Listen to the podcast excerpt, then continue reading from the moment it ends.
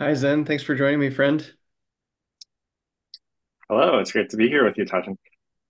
Likewise, I've been looking forward to this since we planned this just a few days ago. Uh, hmm. We've been developing a really sweet friendship. Feels like the beginning of a really nice friendship over the past months, and um, it's like, ah, it's time to share Zen with the world. So that's what we're doing today. Um, Mm, hmm. And I'd love to start with the usual question, which is about a life story. And um, You know, one of the projects I want to work on this year is writing a memoir or like some kind of mm, autobiographical piece, and I'm still chewing on what that looks like. But um, mm, that project has me thinking even more about this question of like, what is one's life story and how to represent it? And um, for me, it's really almost an art form to answer this question, to be asked it and to answer it, mm, and not to add pressure, but it's just like whatever you say, even if it's one word or a, a gesture, it's like it is an expression of who you are and your life and the universe. And to me, that's that's sacred. Like you are mm, this beautiful, beautiful being, just like everyone else on the one hand, but also like no one else on the other hand. Yep. And so to hear you share what you'd like to share is um, to have that opportunity feels like this is a precious temple of worship where we get to Mm, worship mm, together. And uh, mm. so, with that context, whatever you'd like to share about your life, I would love to hear. Mm. Yeah. Uh, I feel like I need to start before the beginning in some ways. Uh, I've come to believe that understanding our family backgrounds and family histories feels deeply important to understanding like the way that we got where we are. Um, so I'll just share that Um, on my mom's side of the family, my grandparents uh, were born and lived in Taiwan, and my grandfather grew up during the Jac Japanese occupation and was drafted by the Japanese army. Um, this is like a pretty upsetting thing for a lot of Chinese people to be drafted by an occupying army and then um, basically be asked to go fight in China against people who are like of their own culture. Um, And while my grandfather was in Hong Kong, um, he managed to escape from the Japanese military base that he was stationed at. Um, I believe the story goes that he hid inside of a room closet, and everyone thought that he was off of the base, so they went out of the base to look for him. And then while they were gone, he snuck out of the base.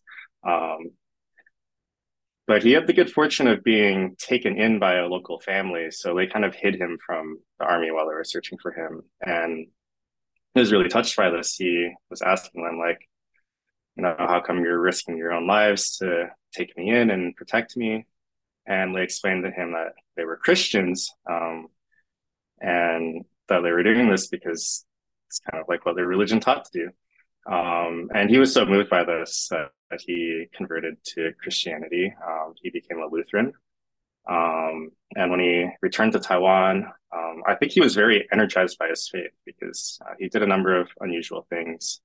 Uh, he started a blanket factory that employed the indigenous people on the island. Um, there very few jobs for indigenous people at the time. And at the time, the work culture was also that people worked seven days a week, and he would give people Sundays off um, in honor of his religion. Uh, and that was seen as like a very progressive thing to do. Uh, and actually became um, quite successful um, running this business, working with indigenous people. And at a certain point, his brothers actually became very jealous of him and um, started writing bad checks in his name.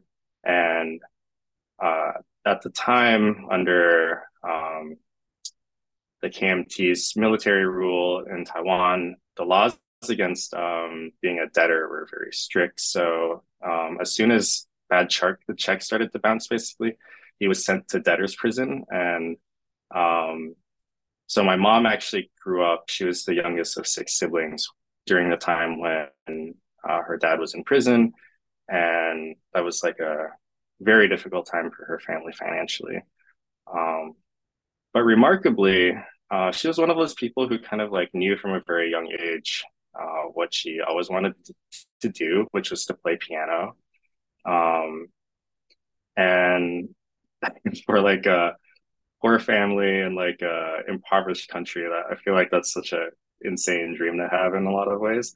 Um, but her family really supported her. Really like found um, like friends of friends who owned pianos, and she would visit their homes and like practice. And um, her brothers really banded together to um, pay for her tuition to private schools that had music programs. Um, and so she was able to grow up playing this instrument that she loved, um, the great sacrifice of all her older siblings.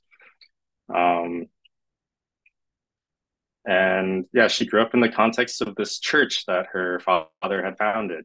Um, and Christians are a very small minority in Taiwan, maybe like 1% of the population. Um, it's really quite rare to meet Taiwanese Christians. Um, and then we'll kind of like switch over to my dad's side of the family for a while. Um, my dad is the oldest of four siblings, and uh, comes from like German stock on his mother's side, Norwegian and Irish stock on his dad's side. And growing up, he was one of these like really bright, precocious kids who hated school because it felt like such a confinement to him. Um, really like one of the sci-fi outcasts. Um, just had a really difficult time in high school. Um, and while he was going through that, his parents also had quite an acrimonious divorce um, to the point where they weren't sharing financials with each other uh, because they were like embroiled in these lawsuits.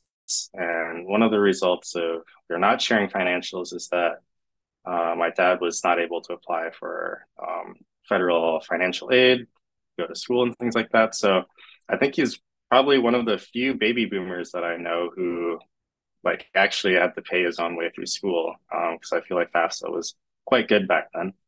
Um, and as a result of his parents divorcing, I think he developed a lot of religiosity. Um, he felt like his parents could have maybe saved their marriage if um, they were more kind of like grounded in their religion. And I think he also had a moment of religious experience um, and kind of maps that I have now. Maybe he had some kind of arising and passing ex- away experience, but um, he got this real like fire in him um, to spread the gospel, um, and he became very evangelical. And the way he reacted to that was he started thinking to himself like, okay, well, I have to save the most souls possible.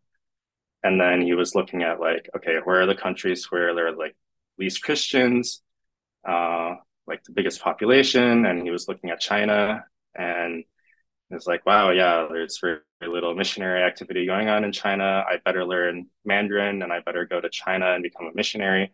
So he puts himself through school like working all these uh, like kitchen jobs and it takes him five years to graduate he has to take an entire year off to work um, does all this stuff, but he comes out, he's great at speaking Mandarin, um, really dedicated. And he just picks himself up and goes to Asia and he's like trying to get into China. Um, and he realizes that it's very dangerous to be a missionary in China. Um, like if you were to try to bring a Bible into the country at the time, um, they definitely would have turned you away. Um, And so he ends up in Taiwan as kind of like a stepping stone um, towards going to China. And he starts to make these local connections and he meets Pastor Chen, who is um, running this small Lutheran church, which he thinks is so funny because he grew up Lutheran and like here he is in Taiwan meeting these other Lutherans. Um, so it feels like a very small world. And through Pastor Chen, he meets uh, my mom and they kind of like have this really intense romance and get married after like a year after they met each other, basically. Um, which I think is what happens when you're practicing abstinence. Is like uh, probably accelerates things a lot. Um,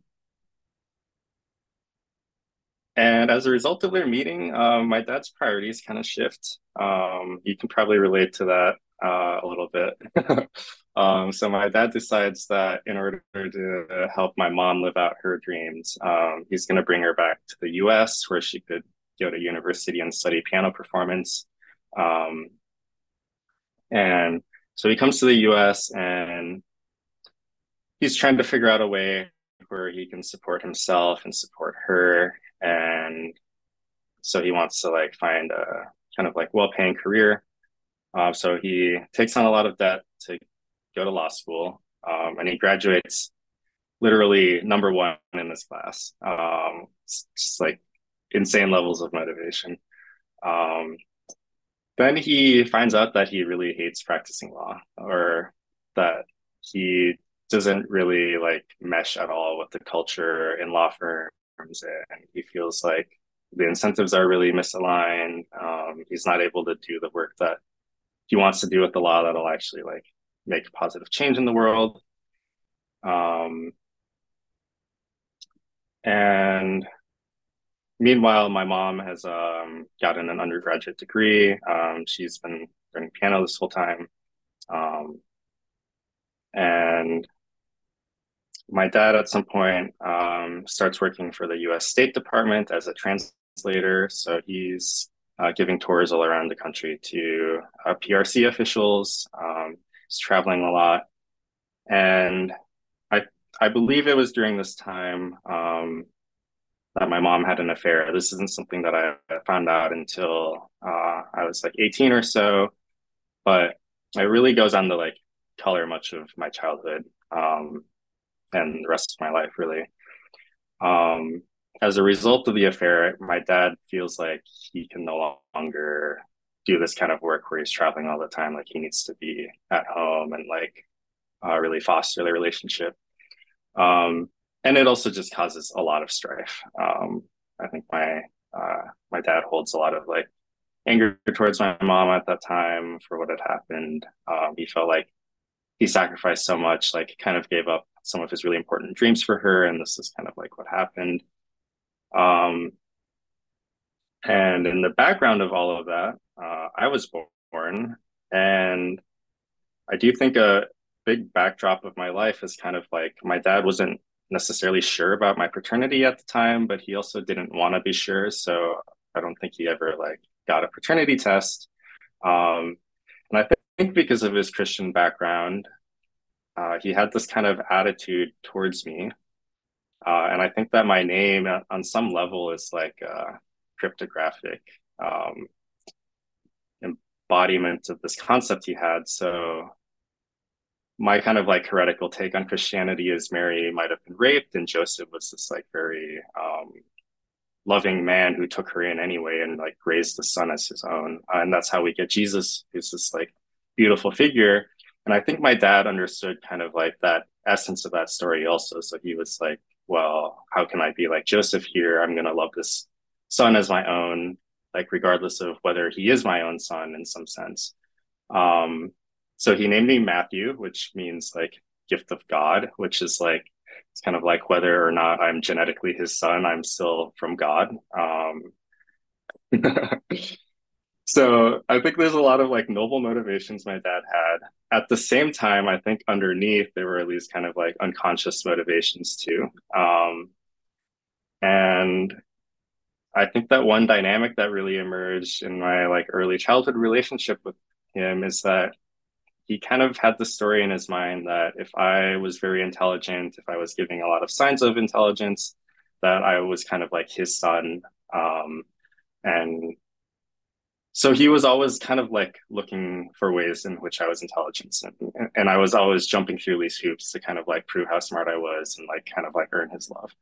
Um, and I think one of the like unconscious deals, or maybe it was even spoken that my parents made after the affair was that my dad was basically like, why don't like you go out and do the work and I'm gonna stay home and I'm gonna take care of the kids.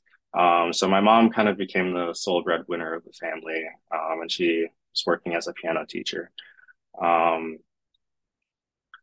so sometimes I would go with her to lessons, and I would kind of like I was a very obedient child, so I would just kind of like sit quietly, and she would like lavish these other kids with her attention. Uh, so uh, there's definitely some like um, mother son dynamics that we'll get into later.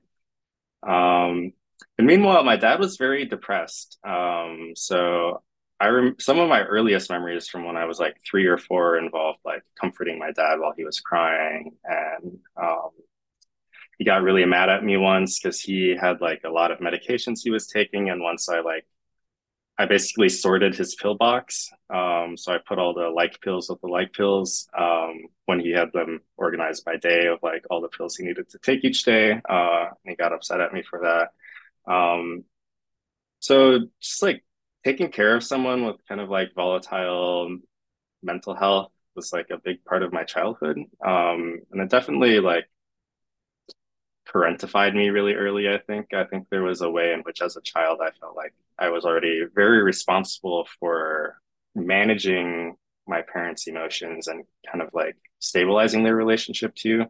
Um, so I remember they would fight sometimes, and um, don't think my dad ever hit my mom that I can remember, but he would sometimes like throw things um, and they would break. And it was like a yeah, like physically intimidating, maybe dangerous environment at times. And as a child, I would like physically insert myself in, into the midst of their argument, basically to kind of be like, hey, like, calm down, I'm here. Like, um, and that later developed into this superiority complex I had where um, I was very unable to like feel or process anger. It was something that I would always like hold deep down inside myself. Um, and I would feel superior to my father where he would be really angry and I would kind of be like, look, I'm just a small child and I'm like not able to express anger. Um, so like what's wrong with you? Um, um so there's all that. And then my uh my first brother Mark was born and I was so elated. I had been like really begging my parents to have another kid so I would have like my best friend basically. Um, and um, we have such a wonderful relationship. Um, and then right after my brother Mark was born, uh, my dad thought that uh, maybe he was ready to give being a missionary another opportunity. Um, so our family moved to moved back to Taiwan. Um, at the time, um, my grandfather was considering retiring from being the pastor of the church, and my dad saw an opportunity to, that maybe he could take over as the pastor um, and kind of like have a stable life that way. Um, so we moved into this apartment uh, in the building where my grandparents lived, and that building also contained our church. Um, in Taiwan, there's kind of this fascinating thing where a lot of families will slowly like take over sections of, a, of an apartment building and you can almost have like an entire floor that's just like people of one family who live there together. Um, it's quite cool. Um, so i moved to that environment. Um, i'd grown up speaking mandarin with my mom so i was able to like communicate with people in that way but i did find the culture um, transition quite shocking in a lot of ways. Like uh, going from Minnesota, which has a lot of like open space and room, to this very dense urban environment in Taipei, um, and just all these new cultural customs and new family dynamics.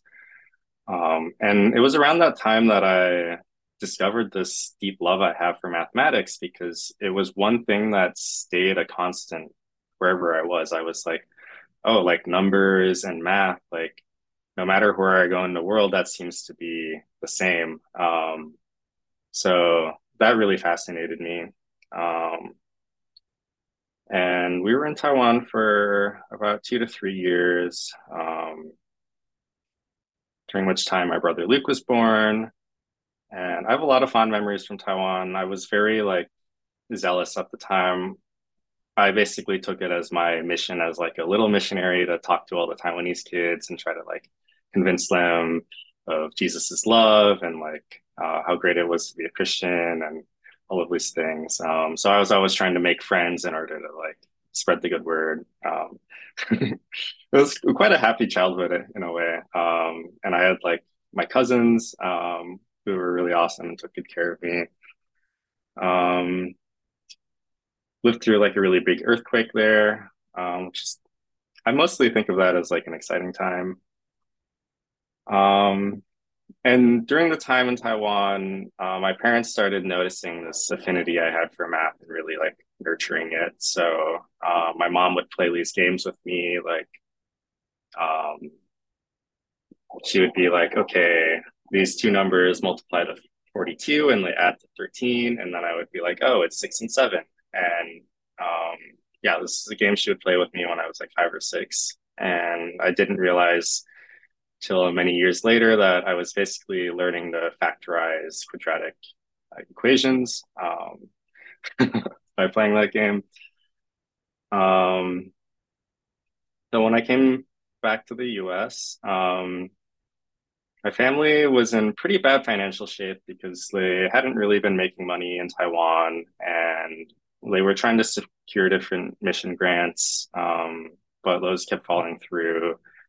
And my dad had this big credit line um, because he was a bar attorney and um, through the bar association you can get these like credit cards with like really insane credit limits um, so he basically was like leaning on credit cards to kind of like keep the family afloat um,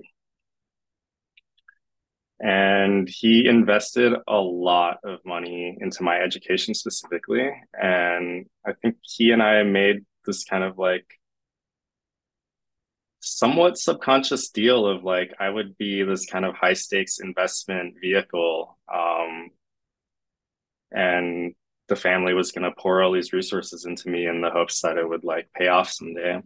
Um, so yeah, as I've spoken about on Twitter, around the time that I was 10, I was learning about um, exponentials and I'd kind of understood this concept of compound interest, rule, learned the rule of 70. Um, and I was also just an inquisitive, nosy kind of kid. So I was like digging around my parents' financials um, without their knowing and um, came across their credit card statements. And it was things like, you know, $75,000 of credit card debt at 25% interest. And in my little brain, I was like, okay, 72 divided by 25. So you're like doubling your debt every three years. Like um, on my mom's single line of business, teaching people piano, like we're never going to like pay this off. Um, in fact, we're probably going to be extremely tight on money, like because we're just paying so much in interest every year. And that was the case when I was growing up. Um,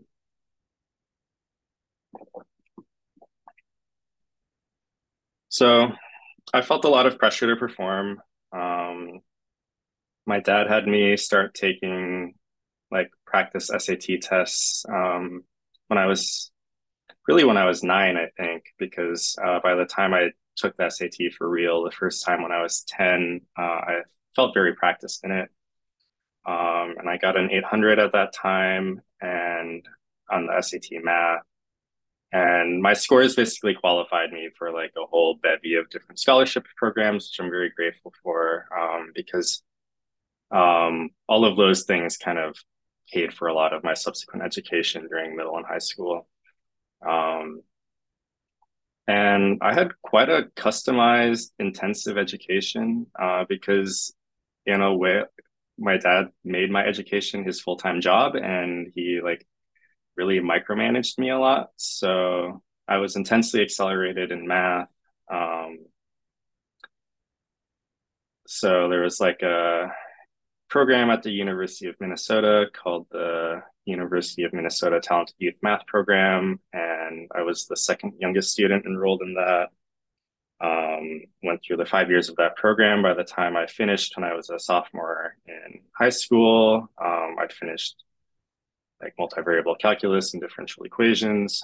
Um, and I was enrolled in Stanford University's education program for gifted youth and all of these things. It was um, felt like I had very little life outside of this like intense academic achievement that was happening. Um, and there was like a part of me that was really trying to rebel, and there's a part of me that like felt like, oh, like I have such a strong obligation to my family to like do these things. Um, so one of the few escapes I found was like uh, computer games because um, for all of my work at the online high school, um, I really did need to have access to a computer. So um, computer games were like this thing I was able to kind of sneak into my life.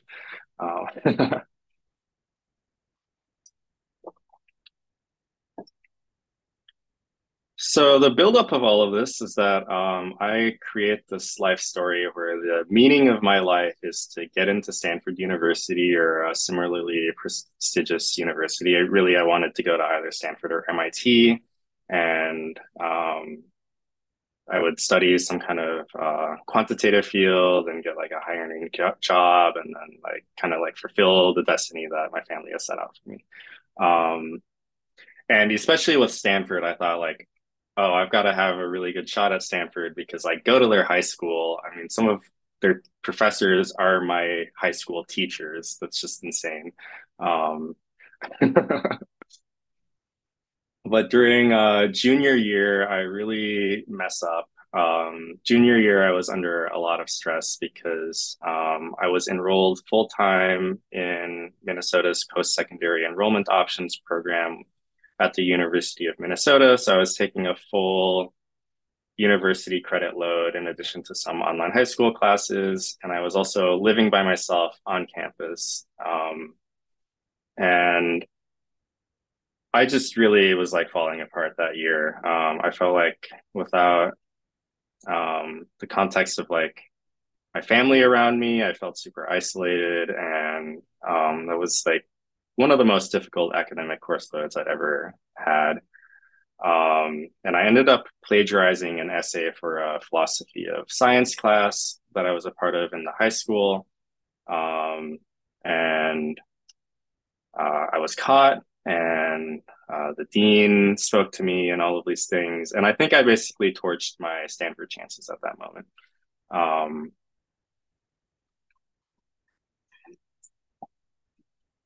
and subsequently, I didn't really um, get into any of the universities that I wanted to. Um, in retrospect, I think there's like a certain profile of like an Asian math person that I fell into that was like not the metagame at the time in terms of what college admissions officers were looking for. Um, so I don't like totally blame myself there, but uh, it was very painful for me. Uh, I had so many friends who were going to Stanford and MIT, and I just felt like I was being left behind. The one school I did get into that I could afford to go to was the University of Minnesota, um, where I got a full ride scholarship.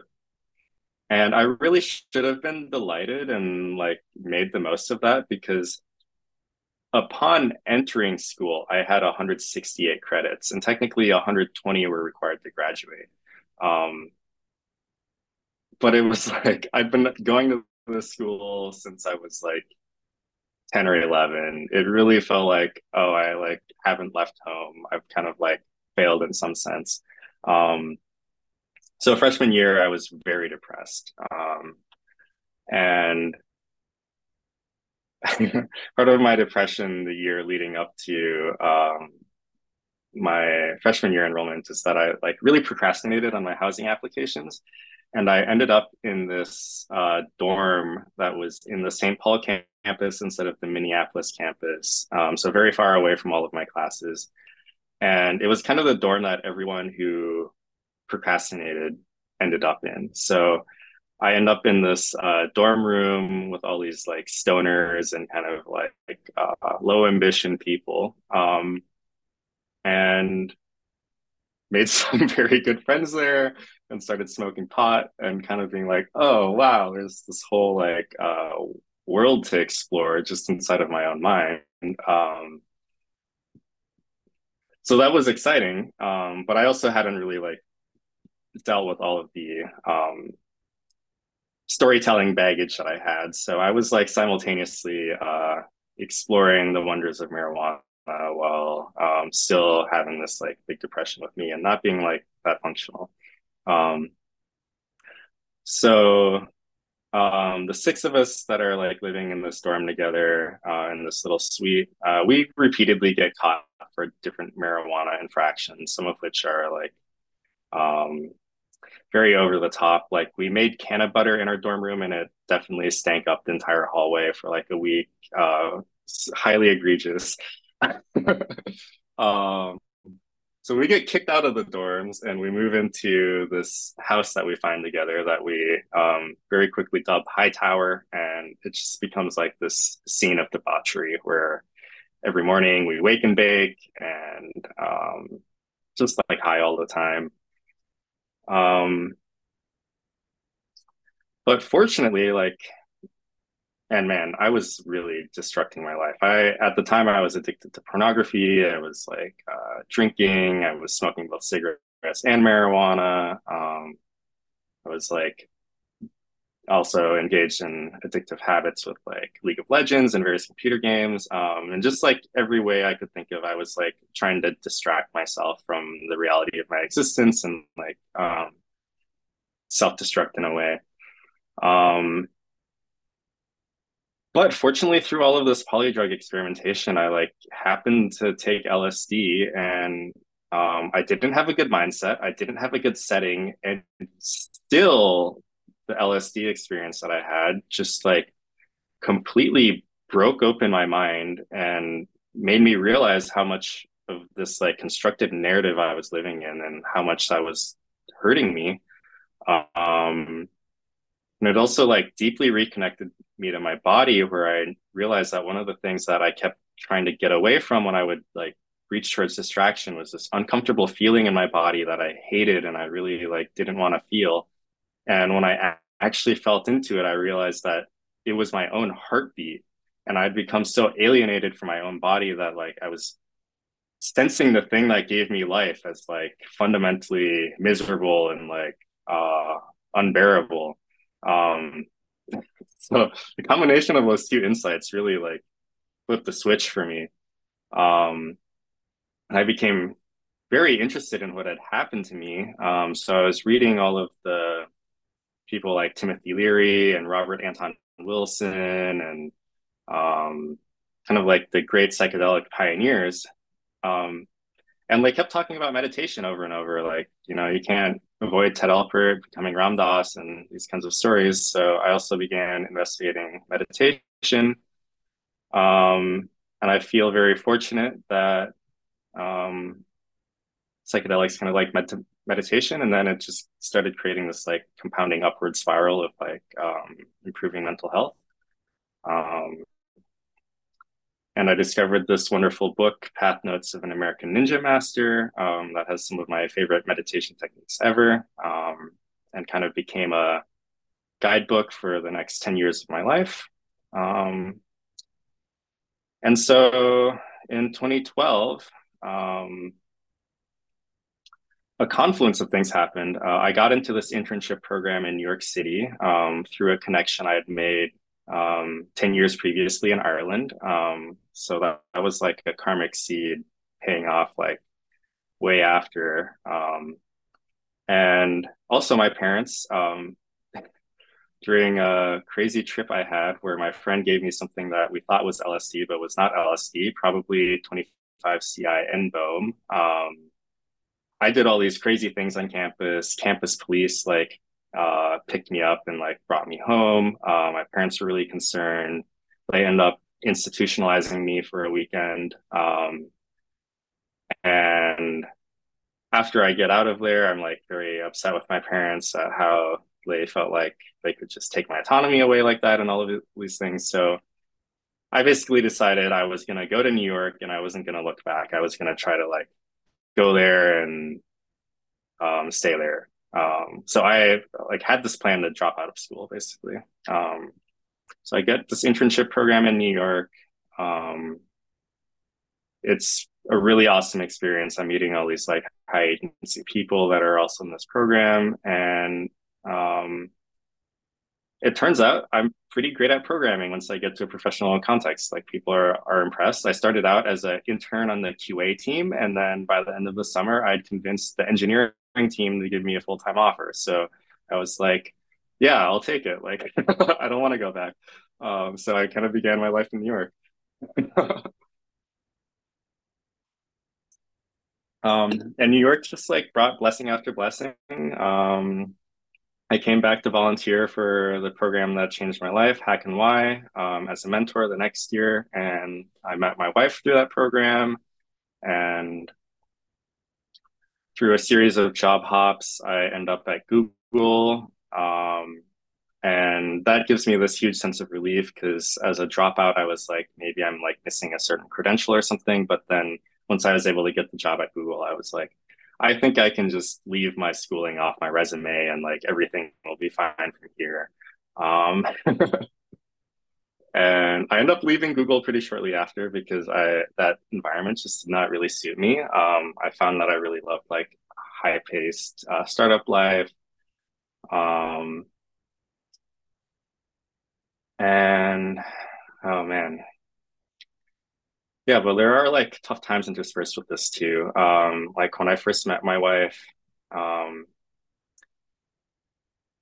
so her father had died when she was 12.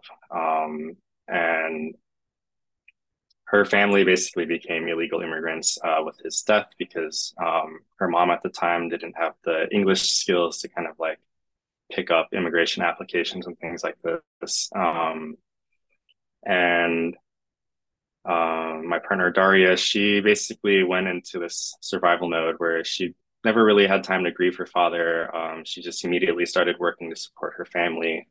Um, she graduated high school as valedictorian while she was working at like Bruegger's Bagels in her like part spare time um, this whole time. Um, gets this full ride scholarship to Columbia. Like really an incredible person with this amazing story. Um, the first year that we're together, um, she asked to move in with me, and uh, in the space that we had together, was like the first time that she felt safe to kind of like feel her grief and process her grief. And um, she ends up taking a year off from school for mental health, and um, I find that I'm basically supporting this um, borderline suicidal, extremely depressed person that I like really love. Um, was very difficult for me. Um, at the time, I was like hiding everything that was happening from everyone around me um, because of my own stigmas around mental health. I was kind of feeling like, oh, like I don't want people to like think poorly of my partner. Like I'm not gonna like kind of like harm her reputation by telling people what's going on. Um, so I'm just trying to pretend that everything is like all fine and good. Um, and on some level i'm feeling very like emotionally coerced. Like i'm almost like trapped in this relationship because i don't know what would happen if i weren't there. Um and I think that's when i first started like learning about polyamory because i was noticing that like i was forming these um attractions to people that i worked with that uh to me at the time felt very scary and like unsafe to engage in because um, I still had so much um, programming from the way I grew up, uh, from my Christian background of like, oh, like I can't even like think these things about people, like that's leading to temptation. Um, so I actually left my first job because I had developed uh, these like feelings towards a coworker of mine that I felt like um, weren't safe for me to have and i needed to like remove myself from that environment to avoid it. Um no they kept happening that i would develop feelings of love for people. Um and interestingly it was during a astrology reading where this astrologer was like oh you have these like placements like have you ever like studied polyamory? And i was like wait like what? There's like a, a word for thing that I'm experiencing. Um, so that became like a big arc of my um, mid 20s is like uh, my relationship with Daria and us kind of like growing into being poly together. Um, yeah, I met this amazing friend and we had this very, very deep connection. Um, and for a while, I felt like I was going to be able to craft this relationship um, three of us, and, it was like everything that um, my heart had ever like wanted. I was feeling so happy, but then um, my friend's partner kind of like became uncomfortable with that the dynamic because he was long distance. Um, and, and I think he very reasonably asked that we kind of like create a bit of separation for a time. Um, but to me, that was just in that moment, it was so devastating. Um, and um, my heart was just completely um, crushed. Uh, and that kicked off like uh, a whole series of explorations about like why I kept finding myself attracted to like either mentally ill women or uh, emotionally unavailable women or women who were like in some way taken. Um, like all all of these things were like patterns for me. Um, started working with a therapist and uh, started doing well.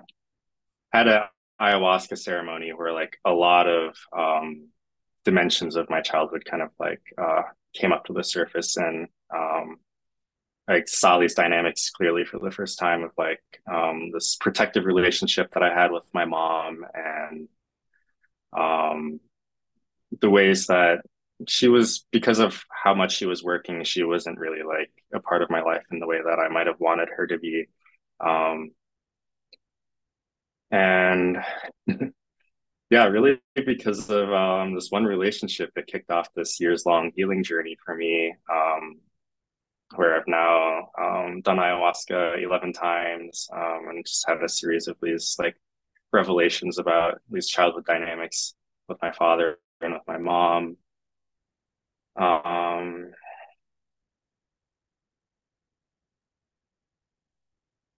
yeah, and I think that you know after I came back from Peru, um, I jumped into running my own startup for a while. Um, because I finally felt like I kind of like healed enough to take this really courageous step that I had. Um, through the process of doing the startup, I realized there was still a lot I needed to figure out about like self coercion and like my motivations for um, why I was doing things. Um, and there were like, like a lot of inner alignment issues. So I ended up uh, getting back into crypto because my friend like invited me into this very fortuitous group and through crypto Twitter, uh, I end up stumbling upon Visa and like discovering TPOT and just feeling like, oh my God, all my people are here. Like, and like missing these kinds of connections for so long. Um, like people talking about like the sorts of things that I've been experiencing um, was all really wonderful.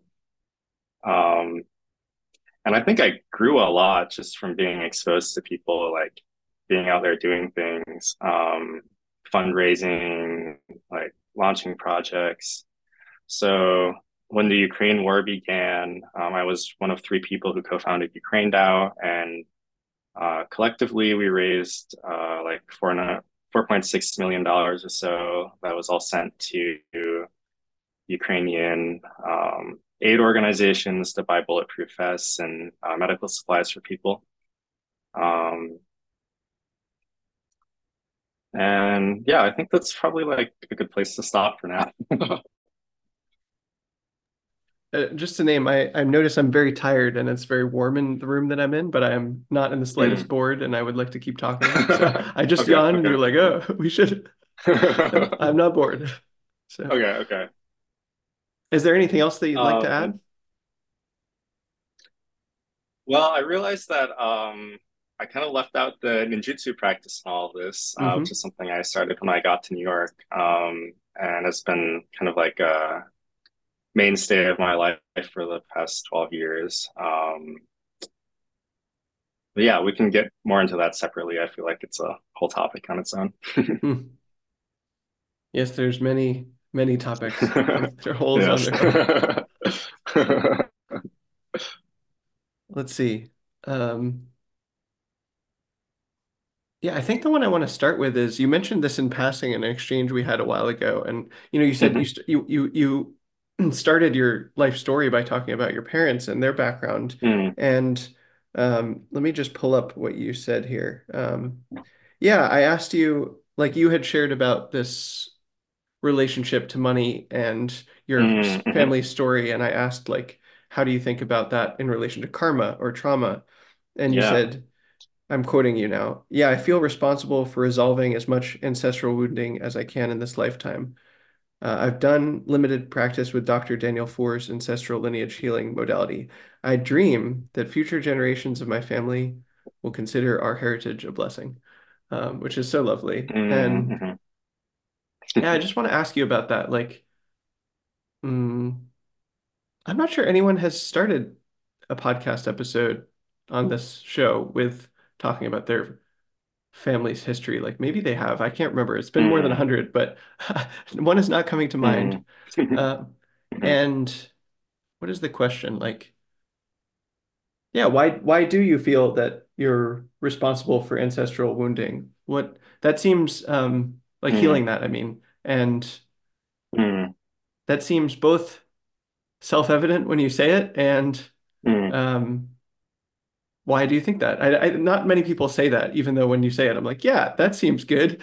So tell me more about that. mm mm Yeah. Um, I do think on some level it's a part of our karma to do that work. Um, I kind of feel that the more deeply you can reach in the past and heal things, it kind of like um, mirror images into the future um, and also mirrors into your own present lived experience of your own life story. Um, like, I think so much of trauma healing work is kind of like being able to weave this cohesive narrative um, and like reaching further and further back, understanding causes and conditions, and like um, kind of reaching this point where you know, as a younger adult, I had a lot of anger against my parents because I just felt like I didn't understand the decisions they were making and like how did they let things get so fucked up and like um but I mean, I think Buddhism's probably influenced me a lot here. It's just kind of like the more deeply I understand the history, um, which is not to say that history is ever truly knowable, but it's like I have a lot of compassion for people now because I just kind of understand like why they did what they did and like where they were coming from and that like everyone was kind of like trying their best in the flawed ways that they could with the limited tools and knowledge they had and like you know the fundamental ignorance that we all have and um I think that to me that's like an important story to pass on to my own children. It's just like you know, we come from a lineage of people who have all been trying their best in some way. And um, the gift of our life is from the sacrifice of all, all of these millions and millions of ancestors, like carrying this life force through time. Um, and it's like such a privilege to exist in this moment. Um, and that may come with some wounding, but it's like there's got to be ways in which you can kind of like see how those wounds are also your superpowers and like part of the gift that we're bringing to the world. Hmm, beautiful. Can you tell me anything about that particular practice that you mentioned? Hmm. Yeah, the ancestral healing practice. Um, I would call it like a form of um, imaginal journeying work. Um, in some sense, I mean, my experience of it has not been that deep. I've only done a single workshop and read the book, but not devoted a lot of um, solo practice time to it. Um, the idea is basically that you kind of like cast your mind um, back through your various lineal paths. Um, and you kind of like feel along your ancestral lines, like um, where the energy is kind of strong and good and where it might be like patchy and rough. Um, and you call upon your well and shining ancestors. These are basically like, no matter how far back they go, it's like people in your line um, that like really live their lives well um, and are kind of like these paragons or examples to your entire lineage. And you kind of call for their help to kind of like bring healing throughout your lineage. Um, and it's kind of this idea that like um, as the vessel of a lineage, you can in this imaginal realm kind of like go back through the different uh, traumas that your lineage has experienced and kind of like um, work on them through this process. Beautiful. Beautiful. And as I said, I love that thought of uh, your descendants really appreciating that they're connected to you. I'm like, mm. yeah, uh, I feel that for them. Hearing you say that both now and uh, when you said it at the time. So, um, mm. hmm. Yes. I want to ask you something that people have been asking me a lot recently, mm. uh, mm-hmm. which I'm sure they've asked you even more, which is, what's the deal with this character you? Yeah.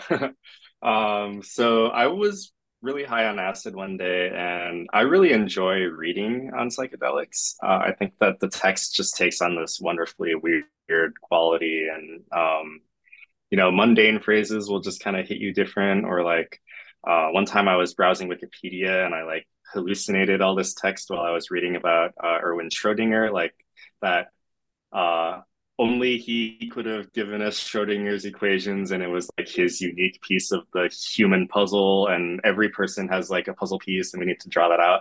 Uh, and the next day, I was like searching all over Wikipedia for this text, and I was like, I swear to God, there was this like cosmic revelation, uh, revelation on Wikipedia, but I can't find it now. Um, so, yeah, I was on acid one day, and I was reading, and I came upon this word that was just so weird. I just I was just like flabbergasted by that. I was like, yo, yo, yo, you, like, yo, you. what is this weird word? And then it hit me like, we already have a letter for this. Like, it's just the letter U.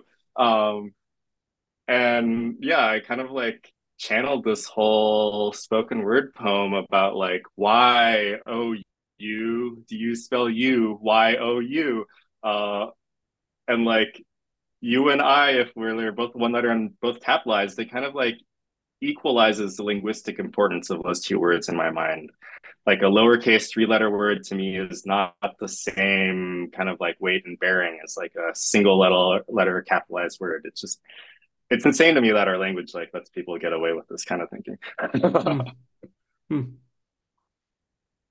What has it been like for you to practice uh, writing you that way? Hmm.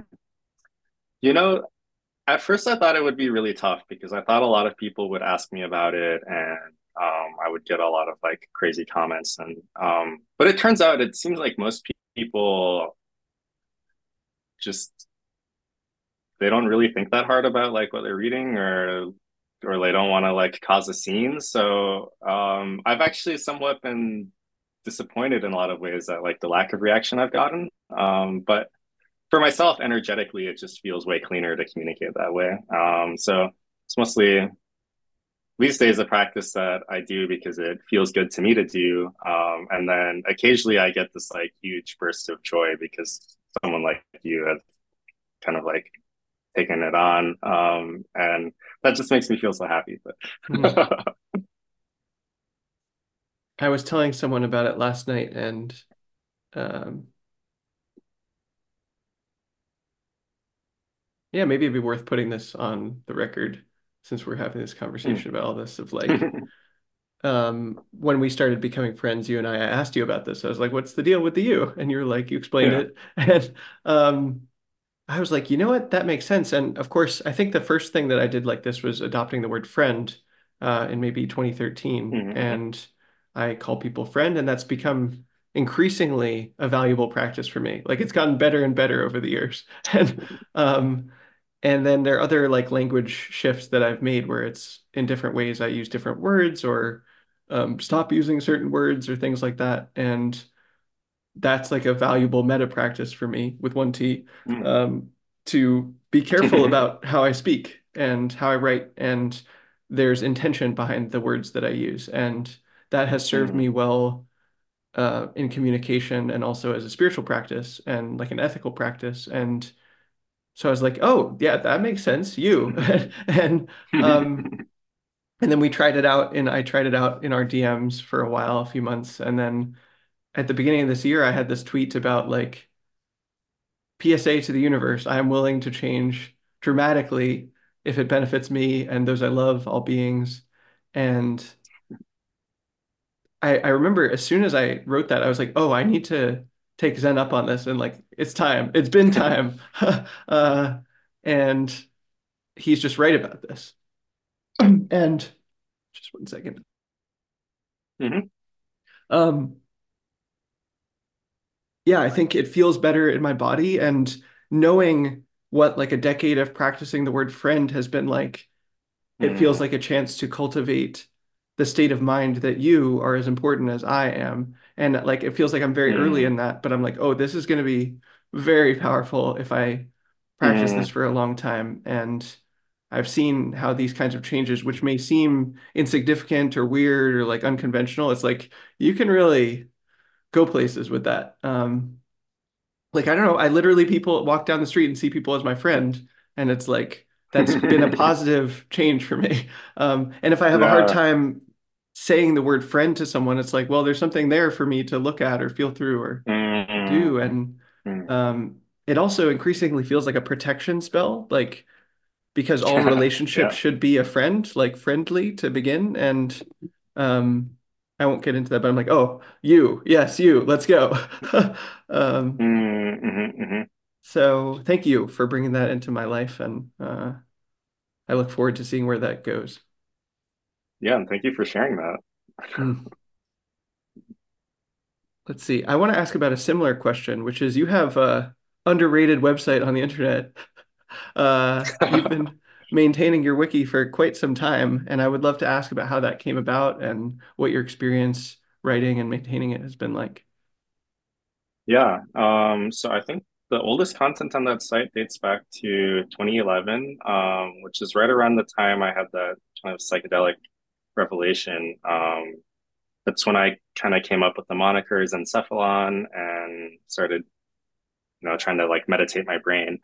Um, yeah, at first I was using VimWiki, uh, which is a wonderful plugin for Vim that turns it into like a wiki editor. And uh, I rapidly, as a programmer, was like, oh, I want something that's custom fitted to me, that works the way I want, um, that uses Markdown. Um, so I think in terms of like major software versions, the stuff that's running on my website now is like the fourth major iteration. Um, there are like pieces of code that have been kind of with me for the 11 plus years now, um, 12 plus years now.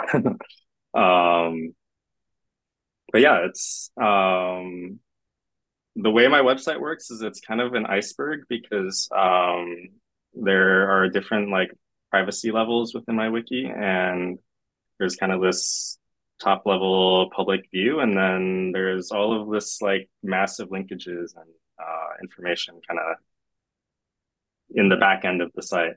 Um, so one thing I'm excited about as I make like more kind of like visibly online friends like you is to start maintaining more like public facing websites about my friend uh, Hmm. pages about my friends um, and i'm personally very excited by this idea of having like a open source intelligence network of our twitter friends um, which i think uh, ties in with the directory idea that you have um, or like linkedin for TPOT uh, i feel like those are both kind of poor descriptions of um, the beautiful vision you laid out but like I want it to be far more accessible for people to know like what each other's superpowers are and like how people all relate to each other. Um, like the various friend group clusters within Twitter, I feel like are very important to have awareness of because it's like, oh, like how do you like connect to different nodes and also if there's like kind of disjoint networks probably a lot of value to be had if you just go and like connect people up together so it's important to know like when there are disconnects in the network also Hmm. Hmm. Are there any pages you're especially proud of?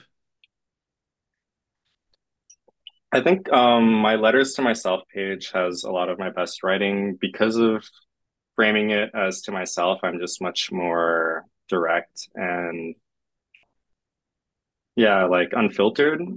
Um, I think in a lot of ways those essays are for other people, but they are also written primarily for myself in like a Marcus Aurelian kind of spirit. Hmm. Um, yeah. Hmm. Can you say more about this monikers Zencephalon and what it means to you? Yeah. Um, I was just finding, trying to find words I could combine with Zen, and encephalon means brain in Latin, and it has a cool Chinese character. So I like like this logo I have of like adding Z to uh, now, which is like the Chinese word for brain. Um, there are ways in which I think it's not the perfect username for me because I did spring out of a time when I was very overly identified with like being a mind and a brain and still quite disembodied. Um, so in that sense, it doesn't kind of reflect the full knowledge of who I am now, uh, which is like a much more embodied being, but I still like the name. I like it as well, friend. Especially even more now knowing so much about your life story. Uh, mm. yeah, there's a question about that I can feel in my body that I will feel until I word it. uh, you shared a lot about your childhood and your parental dynamics and this sort of like destiny that your family assigned you and how much that involved intellect and like you grinding to like get good and uh, pay off the debt. And uh, I wonder, well, okay, this is a two-part question. First, I found it so fascinating that you both noticed and were able to name so clearly what the like semi-conscious, unconscious contracts that were in your family, like between your parents and between you and yourself, you and your parents. And um, I'm like, oh, I don't know if I could name those about my family. And I'm like, I'm mm. trying to in the background, I'm like, huh, what a hmm, hmm, and uh, want to look at that for myself. But I wonder how you think about those contracts and agreements and like deals and how one one such as myself or someone listening might start to notice them. Mm. Yeah, and I should um, clarify. I kind of linear linearized the narrative in a lot of ways, but um, most of that understanding of my childhood is not something I had until two or three years ago when I hmm was um, doing ayahuasca ceremonies, and it was really a lot of ayahuasca revelations that kind of like um, shifted my perspective and kind of like clicked these things into place. Um, I think all of these things were largely unconscious to me um, as I was going through them. Um, so I don't know if there is. Uh, probably effective therapy methods will also get people to see these unconscious contracts. Um, just for my own journey, it's happened to be through these medicines. Um, but yeah, I wish I had like more concrete advice to give on like how one could actually like root out these kind of unconscious contracts. But um, I feel like a lot in a lot of ways I looked into that understanding. Take ayahuasca. He's joking. You do you, whoever is watching. Uh, Only if it's legal in the jurisdiction you're yeah. Um, incidentally, he just there, just to state on record, was referring to this person, not uh, uh, he, he. This person's encephalon is responsible for his own speech acts. Um, he has been finding that's pointing to Tasshin has been finding speaking in the third person useful on occasion. So um, anyway, especially because this is an ethical domain, it feels worth being clear about which pronoun is signifying what. yes. uh, um, let's see. So the second part of that question is like, how do you relate to that specific deal now, which was like, be intelligent and then you're my son, be intelligent and then you can pay off the family debt and then you'll be a good son, you know, something like that. Like, how do you, re- and in particular, how do you relate to your intelligence now? I'm like, yeah, and I guess I'll name subjectively, like, oh gosh, this is vulnerable. But, you know, we're, it, to me, I experience us as in the early days of a very, very beautiful friendship. And I'm like, oh, I guess this will this will bleed into the ninja thing, but like you've been higher your power levels then. Like like I don't know, I it's not like I thought you were unintelligent or something. I'm like, no, this Mm. guy is very, very together, but like damn, like the things you described, like intelligence off the charts. So how do you relate to that now? How do you view your own intelligence even? Yeah, that's the Mm. question. Yeah, I think that uh, I've become much less attached to it, and it's really been healthy for me because I think there were a lot of ways in which um, my identity was very fixed on this concept, and it's like um, there was this question in my mind of like, could I ever even quit being a software engineer? Because uh, not being a software engineer, like being a software engineer, comes with the connotations of intelligence, and if I'm not able to like be unintelligent, then like would that mean I would just like reject lots of career paths um, because they don't like fit that mold? Um, I also think that um, my childhood experience has shown me a lot about intelligence, and I think that a lot of the science is just really wrong about intelligence. I think that I was brought up in a really specific way, and that kind of allowed me to like be a genius in certain ways. And I think that's available to way more children, like every child, basically. I think every child is born a genius. Um, I specifically remember my dad in preparation to have me take IQ tests, like checked out all the IQ test manual books from various academic libraries and basically like coached me on a lot of the IQ test material. Um, so that kind of proves to me that like IQ tests are coachable and therefore they're not innate.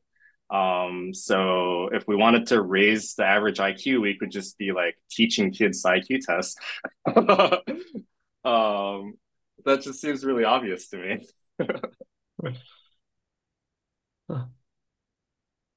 I love that description in that I'm like, oh, that's yeah, I'm just I'm just reporting my experience. I'm like, oh, of course I wouldn't notice, like, especially that you're intelligent because you're not attached to that concept. So you're not like projecting mm, it as you're going around the world. You're not like, oh, I need you subconsciously, like, I need you to mm, know that I'm intelligent because you're not attached to it. And then I'm like, you know, mm, I of course when I check, I'm like, oh yeah, definitely intelligent, but it's not mm, like something that like I guess yeah, all the time there must be these like semi-conscious um non-verbal like performances happening where it's like, let me mm, tell you about my role. I am the intelligent software engineer. Let me make mm, sure you know that so that I keep mm, providing my function as my identity. And then you can just kind of also not do that. And mm, um, it's it's sort of snuck up on me. So um, mm. yeah.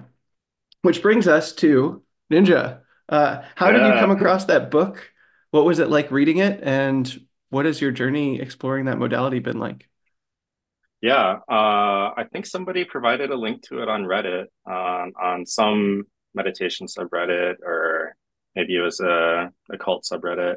Um, and I just, yeah, I think I resonated super hard with this book. Um, I mean, Glenn Morris, uh, he writes pretty autobiographically in this book, and he just kind of has like a cool rock and roll life um, where he does all this cool stuff as a ninja, but he's also holding down like uh, normal jobs, like being a corporate management consultant and like uh, raising kids. And um, he just kind of described a life where it's like if you become effective enough, there's no reason why you can't do it all. Like you can have a cool hobby and you can have a great family and you can like succeed in the world and you can kind of accomplish all of these spiritual feats. And I was like, wow, I haven't really encountered perspectives like this. Um, he was really into like strategy and qigong and um, kind of like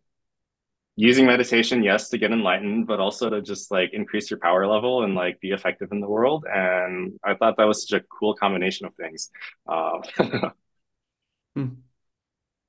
And how did you start training it? What was that like for you? Mm. Um, yeah, so in Minnesota, I didn't see any like good opportunities to train ninjutsu. So I kind of kept it as something I would look for uh, when I got to New York. And my first apartment in New York was by Washington Square Park, and there happened to be a training group that trained in Washington Square Park. So I was like, okay, sweet, definitely gonna check that out. Um, I think I got colossally lucky because um, the quality of instruction within the art like really varies immensely, and I just happened to find um, probably the best, definitely the best group in uh, New York, probably the best group in North America to train with. Um, just like a really high level uh, of training and teaching, and um, I've kind of like fell into exactly the lineage that I want to be in, in terms of like who is in the lineage, like who my teachers' teachers are. Um, so that to me just colossal good luck. I can't explain it. Um, definitely feel very blessed, and definitely unrelated to previous karmic deeds from previous lives. There's definitely not reincarnation at all. It definitely doesn't explain a ridiculous amount of the things in our lives. Definitely not. uh, huh. So, what does training ninjutsu look like? Hmm.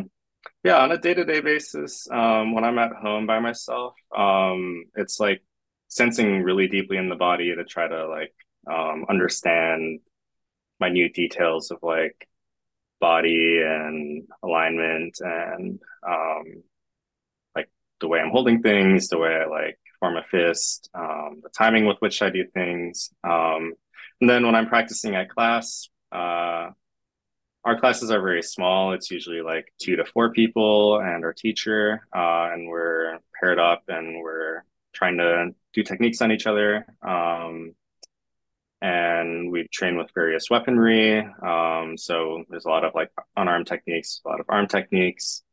Um, it's a very collaborative learning environment because it's kind of like, um, you know, with each person you're paired with, you're kind of like learning again, like how the technique applies to their body. Um, and um, the kind of like kohai senpai relationship is really beautiful. I think it's just this expectation that everyone in the dojo is there to like teach each other and we're all gonna like learn from each other. Um, and yeah, it's really awesome. And then a part of my training too is I go to a lot of uh, weekend seminars um, with my teacher's teacher, and those are usually like eight hours per day, Saturday, Sunday. Um, usually a Friday class too that's like shorter um, and maybe like 30 people. Um, and yeah, just a whole weekend of training.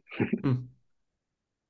What does it look like for you, Zencephalon, to be approaching aiming towards excellence as a ninja? Mm, mm.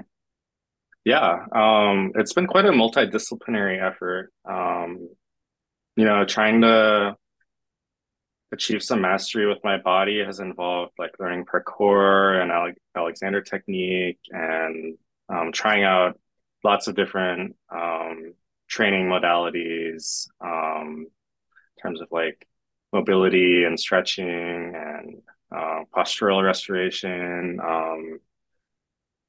Um, I think that the meditation practice has been a big part of all of these things too. I think there's a way in which um, just the bare act of sitting zazen, um, literally just sitting, like there are ways in which your body is using that in order to kind of like reform itself. Um, and I think that's one really underrated benefit of meditation actually is that um, I think some of the traditions that are like extremely picky about posture get some criticism and it's probably deserved because it's not necessarily what people need in the beginning. But I think uh, if you incorporate all of those details into your practice, you can kind of like simultaneously be working on your mind body system from both the mind angle and the body system together. And there's this very like beneficial mutual convergence that happens. Mm-hmm. Hmm. Where is it going for you? Like, mm-hmm. if you were continuing to practice ninjutsu for 10 another 10 years, mm-hmm. where would you hope that that would lead you? Yeah. Um, I certainly would want to be someone through which the transmission can continue. Um, so, no, I think I have this attitude of like, I hope that I'm not someone who needs who like needs to transmit because other people will also be taking care of the transmission. But if it were to fall on my shoulders, I certainly want to be prepared to be um, a channel of transmission. So, and I definitely think that it seems like for every master, there's a point in their practice where um, part of their progression is to start teaching because there's something about the teaching process that also teaches you. I think most people who've taught anything have experienced um, how you truly start to understand something as you try to explain it again through somebody else's eyes. Hmm. Hmm. What do you think? Whether it's for ninjutsu or anything else, what do you think makes someone an excellent teacher or an excellent student? Mm. I think one mark of an excellent teacher is that they're very excited to have you meet their teacher. Um, like there's this desire for you to become their own peer and to kind of like be able to get the transmission directly from the source. Uh, however, like high up the sources, it's kind of like, oh, like I recognize the ways in which I'm like a source of loss in transmission. Just this is just purely information theoretic. It's just anytime there's a communication linkage, some amount of information is lost through the linkage. So like a truly great teacher like wants to be out of the way as soon as possible. that made me think about Peace Pilgrim and how mm. delighted I am when people read Peace Pilgrim. Mm. Uh, yeah. Mm. And of course, there's many other teachers that I've had uh, or who I look up to or respect. Of course, I've never met Peace Pilgrim, but uh, she has been a teacher to me through her words. And yeah, and gosh, I wish I could have met her. Like actually, mm. yeah. Um, I would, you know, I, they maybe this is arrogance, but I wish she could meet me. uh, yeah. But um, I think we would enjoy each other's company. Um, oh, for sure. Mm, mm.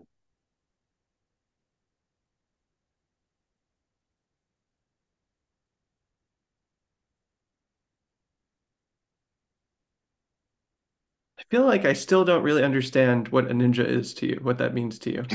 yeah. um, so just to break down like the vocab for a moment, uh, the word nin uh, means to like endure or persevere. It's the Chinese ideogram is there's like a big knife over a heart. Um, and it's kind of like how do you behave, like how do you act when your heart is on the line? Um, and to me, that's this concept of like, can you like summon up the courage in like a very dire situation to still do what you believe is right? Um, and uh, I think there's like mental and physical preparation for that. Um, I always like hope to God that I'll never use any of the skills that I've acquired, but um, it's like if I'm called to use them, then I hope that I have the courage to like step into that situation. Um, you know, historically, ninja were mostly intelligence gatherers. Um, there's this stereotype that ninjas were assassins, and while it's true that there are like assassinations in recorded history that were conducted by ninja, um, it was much more of a strategic thing of like, let's discover the information that can prevent the war rather than like even having to get to the point of needing to kill someone in order to prevent conflict. Um, so a big thing that ninja would do is just kind of like integrate themselves into a certain social scene and collect information and like understand what's of strategic importance and like distribute that information and kind of like have a big network. So I think in a lot of ways, like every member of TPOT is some kind of ninja intelligence node in this like global project. I was thinking about that while you talked about it. And what's the question? It's like, yeah, how are you approaching that as um, someone who's on the internet, connected to a lot of different people, learning about a lot of different things that are happening. How are you relating to that? Mm. Yeah, um, I think that my my wiki is like a part of my practice. Um, I try to take note of like relationships between people, people's interests, people's needs, people's wants. Um, I'm I'm trying personally, but I'm not the best at it. I think I think there are people out there where this is really their gift. Um, to like understand how I can create surplus value by like routing the right people to each other. Um, recognizing that like oh, this person has this ambition and they like need this skill, and like my friend seems like they'd be aligned and they have that skill. Like, let me try to make that connection. Um, various things like that. Hmm. Hmm. I see you doing that and I see you growing into that. And it makes me very excited. I feel like Hmm. uh, we have good things in our future. So, hmm. Sure that. Hmm. Um, let's see. And we talked just now about ninjutsu, and I want to ask also about Buddhism and hmm what your relationship to Buddhism has been. Hmm. Yeah. Um, the last year was a very intense, intense Buddhist year for me. Um, I managed to do um, what was it? 23 days of retreat, um, which I was very pleased by. Um, it's also my first year doing retreat at all. I'd just been like solo meditating for a long time. Um, you know, I'm very deeply influenced by American pragmatic Dharma. Um, and we kind of talked about this a bit, how there's like this Protestant strain in like American Buddhists, I think. Um, so uh, I think we love concepts like sola scriptura and um, kind of like stripping things down to like uh, what we consider essential. Uh, um, but yeah, that that's just speaking for myself in a lot of ways. Um, you know, like I personally find things like the Bodhisattva vow extremely inspiring. Um, from like a finite and infinite games perspective, it's like um, to will the liberation of all beings is one of the largest possible games that I can imagine. Um, so there's a way in which I feel like anyone who takes the Bodhisattva vow is almost definitionally playing an infinite game. Um, so that's very exciting and inspiring for me. Um, I think that it's one of these things that I don't feel super qualified to talk about a lot because I don't think I've necessarily like gotten, you know, like done the thing yet. Um, so I've been pretty circumspect about trying to share like only things that I've like really, really verified and confirmed within the context of my own life that it's like beneficial to me. Um, but uh, there's definitely a day in which I hope to be able to share the like full fruit of the path, and um, that would be really wonderful. Hmm. What has been fruitful in your own life so far from the Buddhist teachings? Um, certainly, um, loving kindness. You know, I think that the way I formulated it was in like my "I love you" motto, um, where I spell love as L U V, and that's like a shorthand for loving kindness for me. Um, and that was actually one of the first things I had to deeply engage with is just um, walking around and trying to send the intention of like loving kindness to people and saying to myself, I love you. And that's how I like start my emails. Um, yeah, I think that one attitude shift just like dramatically changes quality of life because so much of our life is interacting with people and being with people. Um, I would say more recently with poly stuff, it's like mudita is so huge because um, I think that poly like really works well if there's mudita. Um, hmm and in the absence of mudita, I think that it's it's just difficult. It's like more logistic difficulty, uh, more scheduling difficulty, um, more interrelational difficulty. But if you have mudita, then everything is like this runaway like chain reaction of like uh, you like reach a certain escape velocity. Compelling. um, yeah.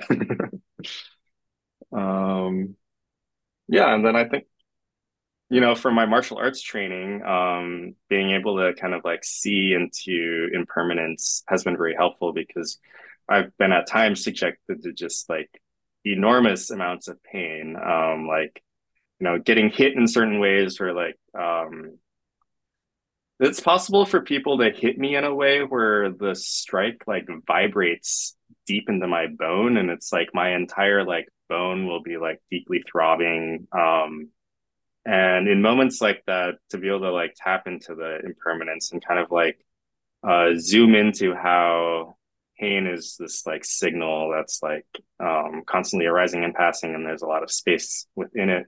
Um, has been immensely beneficial to me just in terms of like not suffering. Mm. What has it looked like for poly with mudita to hit like sort of an escape velocity and just be better and better for you? Mm. Yeah, I mean, so far those conditions have been uh, very scarce and precious. Um, but you know, I have like had these brief like heavenly times of being in these three person dynamics where like each person is kind of like able to really enjoy the dynamic that the other two people have and like take a lot of joy from that and um and it's like the pair of people like seeing that um like get their own joy from it and it just it just kind of like cycles and cycles and Mm. um yeah it's really lovely Mm. Beautiful.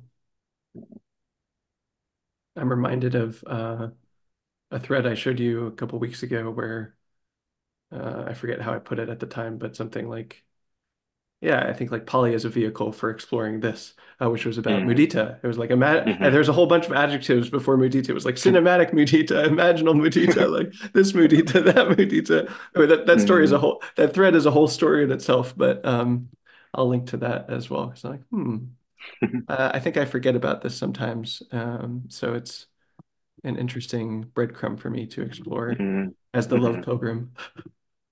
yeah Uh, it kind of makes sense that the Love Pilgrim would be interested in poly at least, if not actively.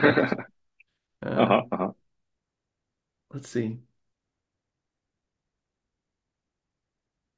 Okay, I want to come back to money. You talked about how hmm you you did resolve your family's debt, yes?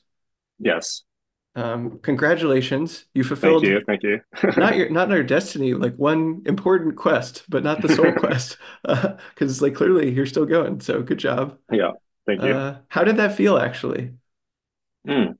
yeah um it felt quite exciting and relieving in the moment. And then immediately afterwards, I was kind of at a loss of what to do with my life. Um, because I think exactly like you're saying, it's not the like sole thing, but I was kind of living my life as if it was.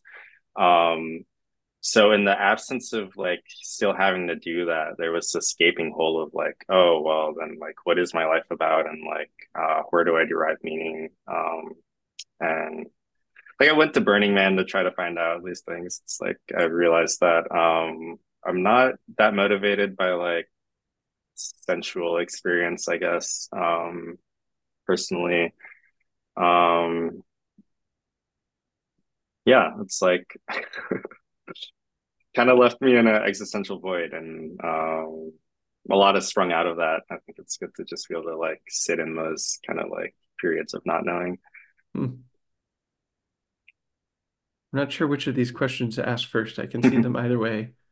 So yeah, given that you experienced this existential unknowing and this frame of, oh, you thought this was the quest and you realized it was just a quest on the quest, like what is the quest now? How do you conceive of uh, the purpose of your life now? What is the larger frame that held resolving your family's debt but was not limited to it? Hmm. Yeah, I mean, it's interesting because I have at least two insanely ambitious quests, but I actually am not necessarily sure like how I would fit a frame around like the quests Hmm. of like taking care of my family's debts and these other two things. Um, I mean, I guess there's maybe a thing of like uh, extending the envelope of my care, um, but still kind of like keeping some kind of like familial familial ancestral connection as kind of like a center from which that care emanates. And then um, also somewhat of a fulfilling um, obligation to like um, ancestors of the past but uh, in this case like ancestors of practice. Um, so these two like really big goals are um, one is i want to see um, the declaration of an international recognition of a sovereign independent republic of taiwan um, with like minimal bloodshed um, and two is I want to bring uh, ninjutsu to Mars and kind of like see it become a multiplanetary practice and lineage. Very good. Uh, I'll be needing to ask you about both of these things. yes. Let me go up the stack and hmm make sure I ask this question. And I'd like to invite you to speak the answer to this question, not only to me, but to your descendants in your line. mm mm Uh, you are the being that resolved a specific strand of karma in your lineage related to money, hmm uh, at least in this life and for the time being. There's always more to explore, but you know, you really went and did something, um, mm which makes you, in my eyes at least, an authority on this question. mm Um, what would you tell me and your descendants about money? What is right view with respect to money? mm hmm Yeah, I think it's so important for everyone, and especially spiritual people, to understand that um, wealth is not created from finite resources. In fact, wealth is like this infinite thing that we create through our like mind and spiritual power. Um, like you think about the amount of wealth created by the iPhone, and that is not primarily made up of the constituent matter of like what we've taken out of the earth to make those phones. There is this like combination of heaven and earth that has come together into the form of an iPhone that's created this immense wealth. Um, so I think a lot of the Buddhist teachings, in terms of like um, monks kind of like giving up a lot of material things, in a way that's just to show that like hey we have something that's very valuable and creates a lot of wealth for us that is just in our mind and for them to kind of be a, an exemplar of that but i don't think there's any reason why a spiritual person can't kind of like create a lot of material and spiritual wealth together because I kind of see them as fundamentally inseparable. And you can see this in like people who are rich, who have a lot of like financial and material resources, who are, I would not consider wealthy because there's this kind of like spiritual impoverishment and um, the lack of that kind of like inner resource makes it so that no matter how much they have, they like really are not wealthy. Um, so I think that's something to say is that um, the most dangerous meme about wealth is to see it as a zero sum game.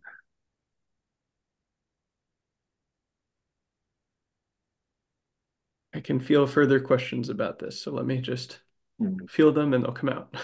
Mm-hmm.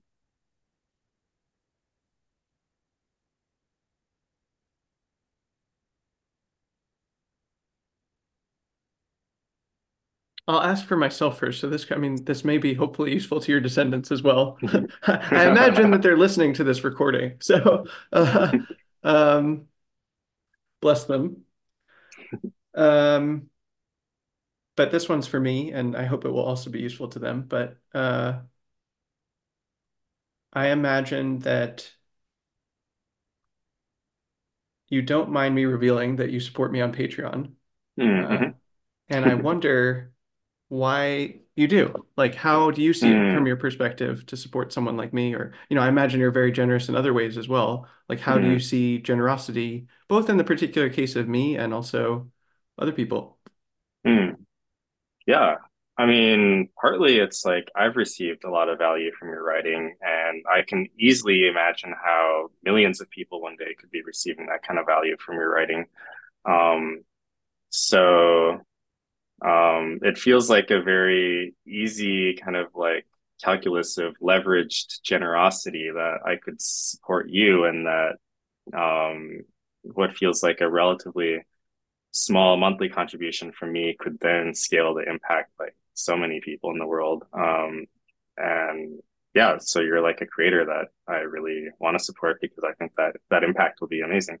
Uh, yeah, and I think that the generosity with which you're like sharing these things and the quality that you're putting into your writing, it's just it's really worthy.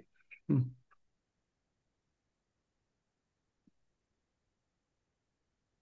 Not everyone sees things this way. Hmm. That's a question. Hmm.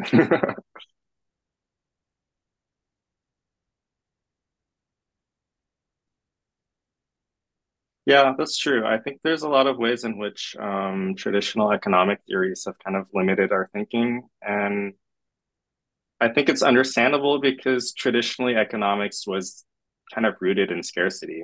Um, and I think of much of what um, humans do to each other that is kind of like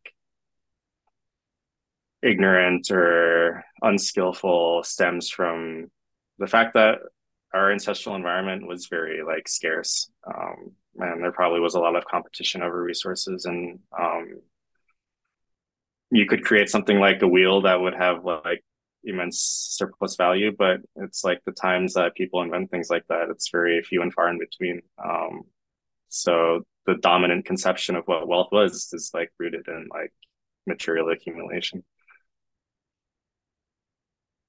So how do you um, help, how to put it? Part of the reason I asked this question that ended with a Mm-hmm. period is like, how would you help someone to see things the way you see them? Hmm. I think that deeply reflecting and meditating on the internet can be a great thing. Um, I think that's probably the way that I found my way into this perspective is just to think that like um, if you look at the constituent parts of the internet, like a lot of undersea cable and wires and wireless transmitters and all this stuff, it's like all of that material doesn't really add up to much value. Um, but it's all the people on YouTube like creating educational tutorials for each other and people on Twitter like tweeting out their insights and um, this massive web of like mind and togetherness that generates all the value. Um, I think that like directly points at the immaterial wealth that is being created. Hmm. Zooming out for me in particular, what makes Mm-hmm. you excited to support someone or Hmm. a project or anything really? Hmm. Um, a lot of times it's enough for someone to ask.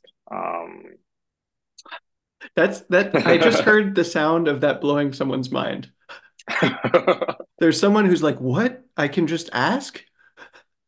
Like, mm, really? mm, Really? Like I can he it's almost as if I can hear it right now. Like, yeah, that just blew someone's mind. Yeah, I mean, I think there's a lot of ways in which I'm like not very open to help, and I've noticed in my life that it's actually like a gift for the giver to also like um, know that they can help someone and that it'll be like really received. Because there have been lots of people in my life where it's like I wish I could help them, but um, I sense energetically and I know from our interactions that they really like aren't available or like open to being helped. Um, so for someone to ask for help in a way that's kind of like, oh, like how wonderful, like that I can actually help you. Mhm. Um, you know? I do know. Well Yeah. said. Hmm. Um, let's see, what is this question? This one is coming back to me in particular. Um, yeah, we we have this conversation at a particular time where, as you know, I'm trying to get to $3,000 a month on my Patreon by May 1st.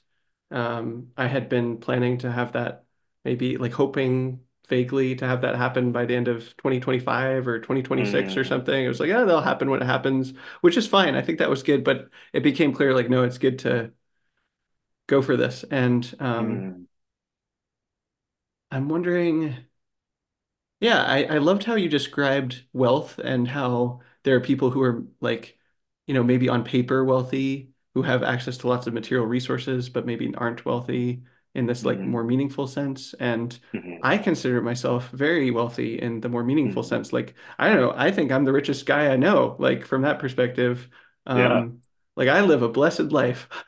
Um, Hell yeah. and um, functionally, uh, I will say I practically have less access to material resources than Mm, I might be able to make use of in good ways, which is mostly what I would like to do with my Yeah. resources. It's like I'm not interested in uh, like a mansion or. sports cars or something. Like I, know, I would drive a sports car once, but like I wouldn't want to own one, you know? Uh, so um, I wonder what you think about that kind of a situation where someone, yeah, let's ask it from both ways.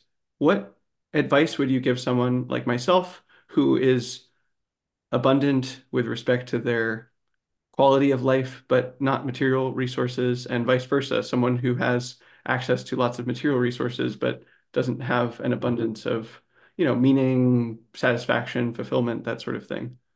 Mm, yeah.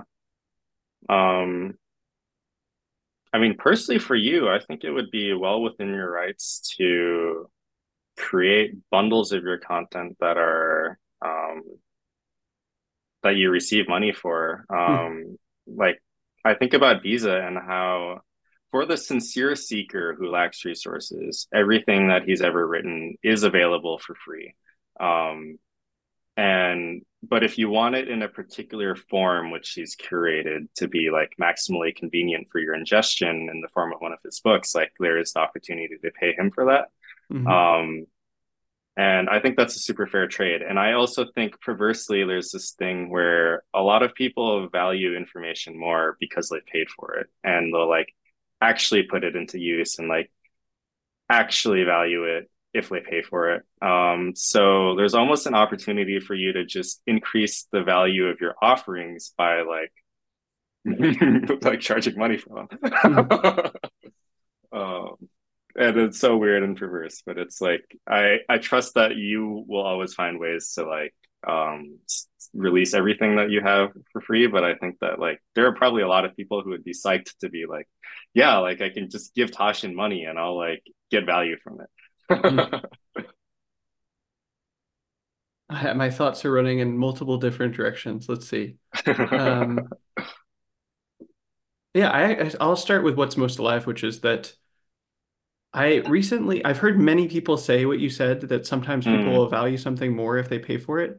And I think that hmm within the conditions of our current economic situation and more importantly our cultural situation, that makes a lot of sense. Where that's hmm like uh, almost um I don't have a good word or phrase for this. Probably there's someone with a PhD somewhere who has a good phrase for this, but like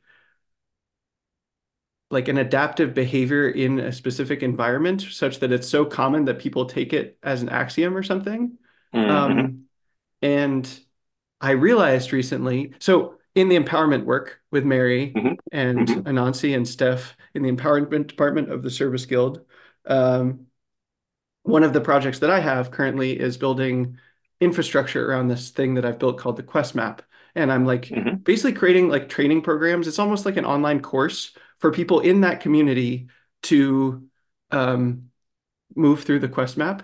And I Yeah. realized there's still stuff for me to learn and iterate on here, but uh, what is the learning? It's like in that context where there's a well-knit community of people, like a scene. It's really it's more like a scene, probably technically, hmm but a scene of hmm people who like know each other and trust each other and are like peers.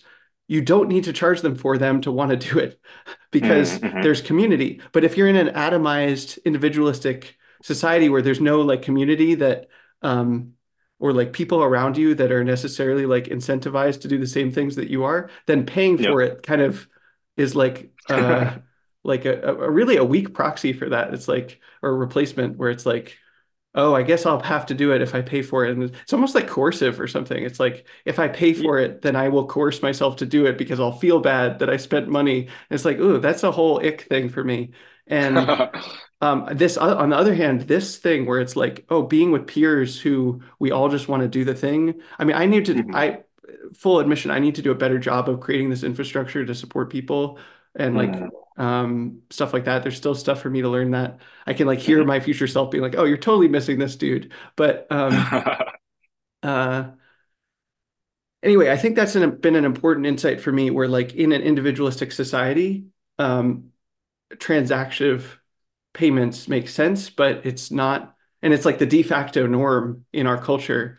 But that if you swap to, I don't think we're actually like a collectivist thing, but where there is no people, like a network of people that are well connected, um, hmm it isn't as necessary actually, as far as I can tell. Yeah, I could definitely see that because I think people do use paying money as a commitment commitment mechanism um, for them to kind of be like, okay, I've committed to doing this.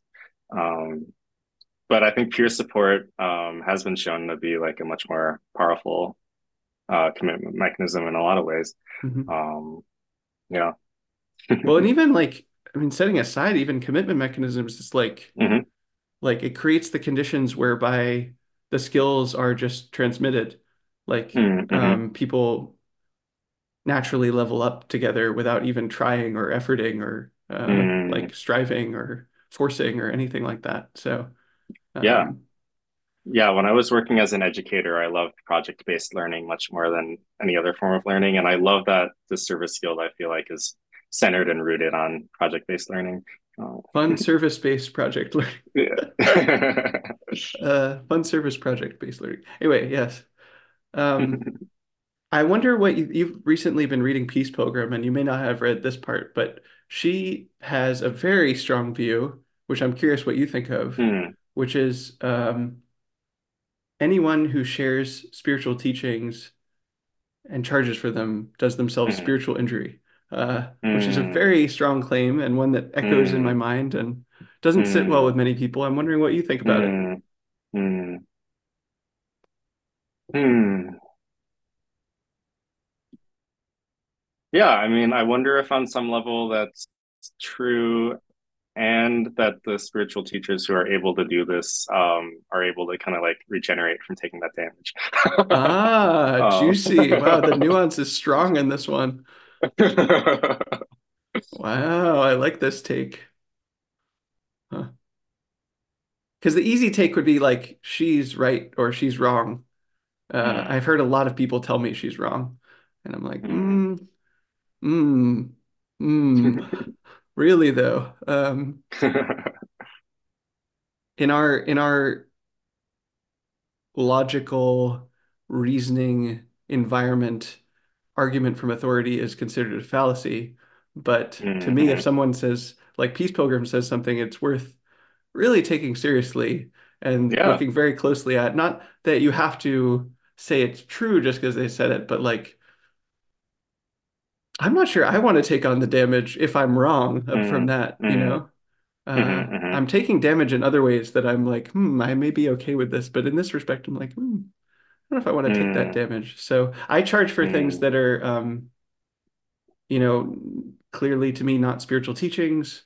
Um, I charge for things if like it's an event that otherwise couldn't be put on mhm, uh, without it.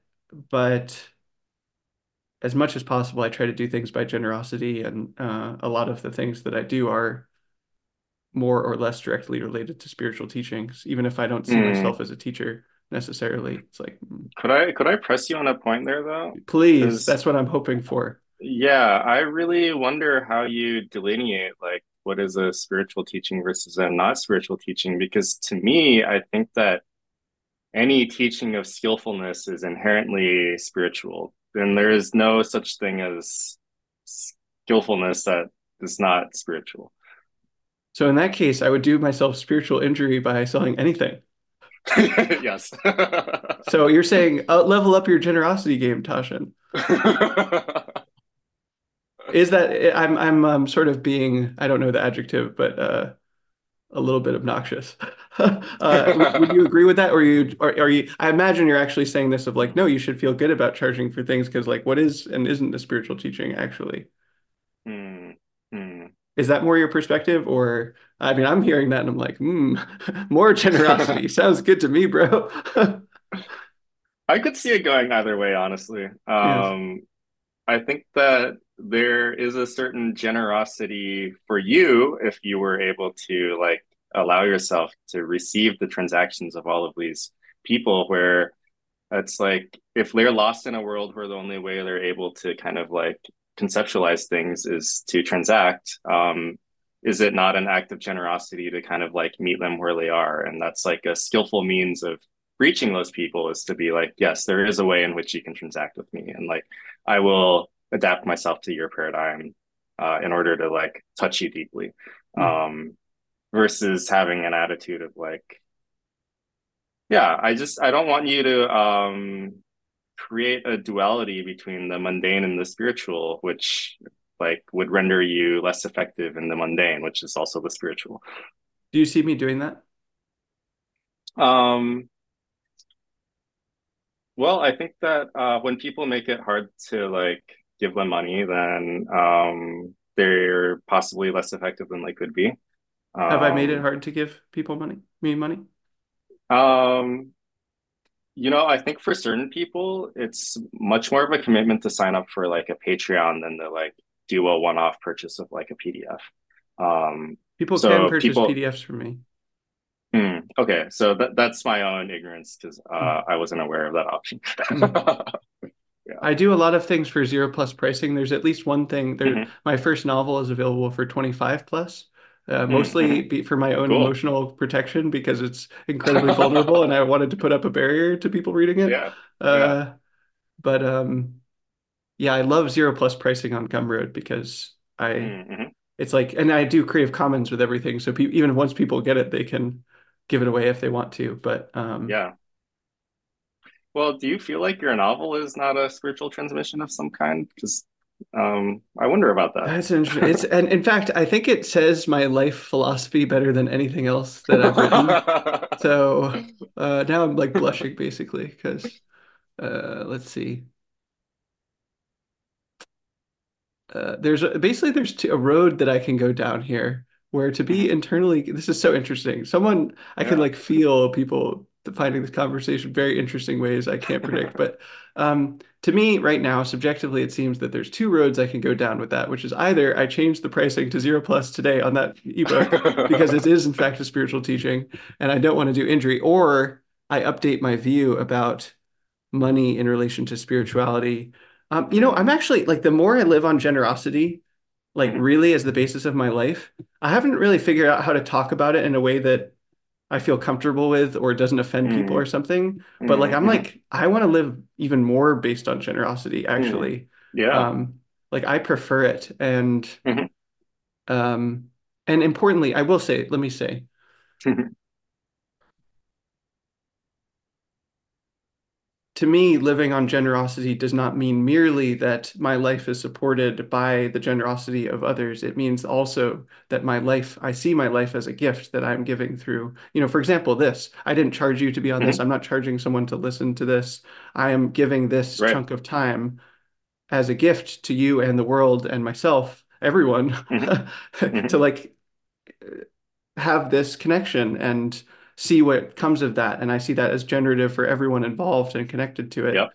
And Yep. so it's, yes, it does also mean that people can give me money to support that process, but that's almost, um, that's a side effect of from the beginning seeing my life as a gift um, Mm, and like second order consequence of it it's not the purpose is to just get money from people who want to because because before i think i used to think like maybe a decade ago subconsciously the beliefs i had was oh like you're a fool if you give people money because you're being tricked to give away money and people are just going to mm, use it for what they want or I don't even, it was like that was very subconscious but I don't mhm. see it that way at all now. I'm like Uh-huh. the very first thing is my time and energy and my life is itself a gift and I Uh-huh. want to give as much as I can and Mm, mhm, from there if people want to support that process, yeah, they can do that because they see that, but it's like mm, I'm good. So mm, anyway, maybe mm. I'm leaning towards changing it to zero plus pricing today. It's like so more people can Okay. read that novel. Yeah. Mm. which is a really weird novel and very uncomfortable to read, probably. So, but there's a there's a content warning on it, so it's a Okay, very okay. funny content warning actually because it uh, is like, oh, there's violence and sex in this, and also even worse, run-on sentences. Uh, What do you think about all that, I'm friend? um no, you know, I don't want you to feel like I'm actually advocating that you um yeah, take your life in a direction where you do charge money for things. Um, I think zero plus pricing is really beautiful. Um, and I think it's important for people to like live lives that are like well outside the mainstream conception that like serve as examples of what's possible. Hmm. Um, yeah, I just personally i'm always like trying to like go after what seem like uh, inconsistencies. So, um, Oh, I love it. I was I wanted to have this conversation. Well, because my sense is one, it's a very interesting topic to me.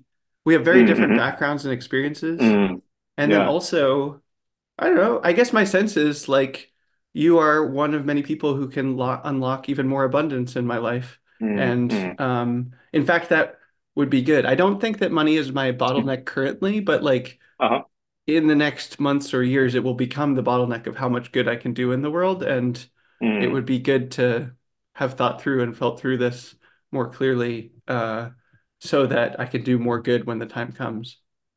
Yeah, and I mean, honestly, Tasshin, there's a lot of people where I wouldn't necessarily think, oh, if this person just had a million dollars a month to allocate, they would like choose wise and good things to do with it.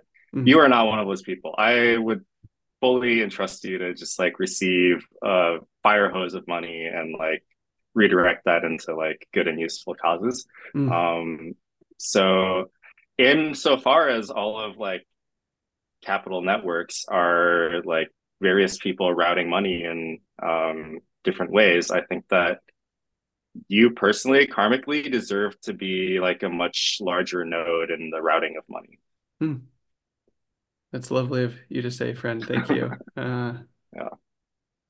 I love that frame as well about routing and uh, really of resources and goodness, goodness in the world, unfolding Mm-hmm. value. And um, I've actually, I have some, I'm, I'm increasingly interested in economics. So maybe Mm, there'll be an economics arc at some point. But um, I've, I've take, I've written a few tweets that are essentially economic takes uh, that have, I Mm, haven't, in fact, haven't really received very much pushback. So I'm like, oh, that's interesting. mm, People read it and they're like, oh, yeah, that seems true. I'm like, mm, oh, nice. I was expecting some pushback, but um, mm, anyway.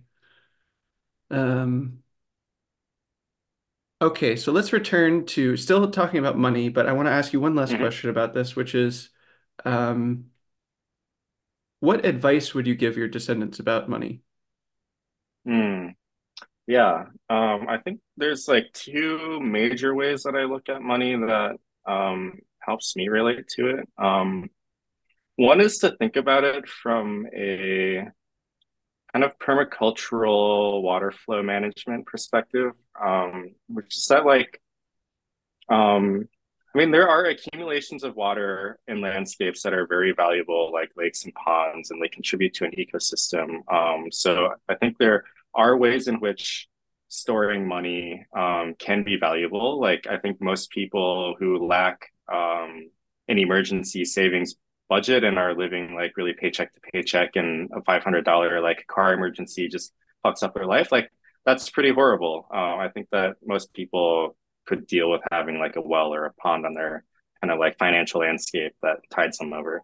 Um, but for the majority of money i think that money is not meant to pool in one place. It is meant to flow. And it's all about thinking about how am i designing the landscape of my life so that um, when there is kind of like money just ambiently in the environment, like falling from the heavens, basically, that um, some of that runoff is being kind of like collected.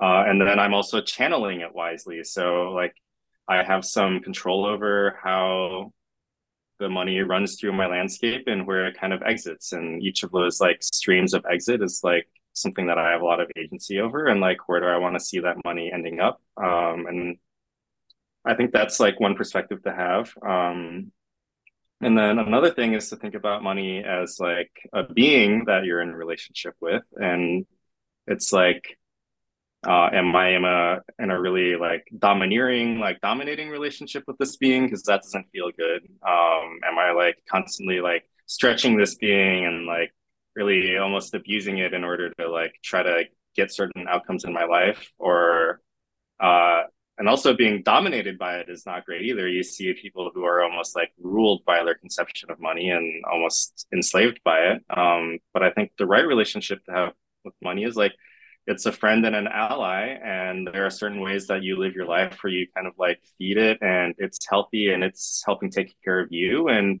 together you're able to like accomplish these kind of like shared goals that you have like i think there's these positive feedback loops where it's like you and your money team up to go on a quest. Like that quest required certain education, like maybe training and equipment, and you complete this quest. And as a result of the quest, like both you and your money have leveled up because there were like rewards involved in doing the quest, and now you can repeat that process, getting like more powerful equipment and having better skills, and you go on a more ambitious quest, and um, like your money is one of your sidekicks and part of your adventuring party that like helps you accomplish things in the world.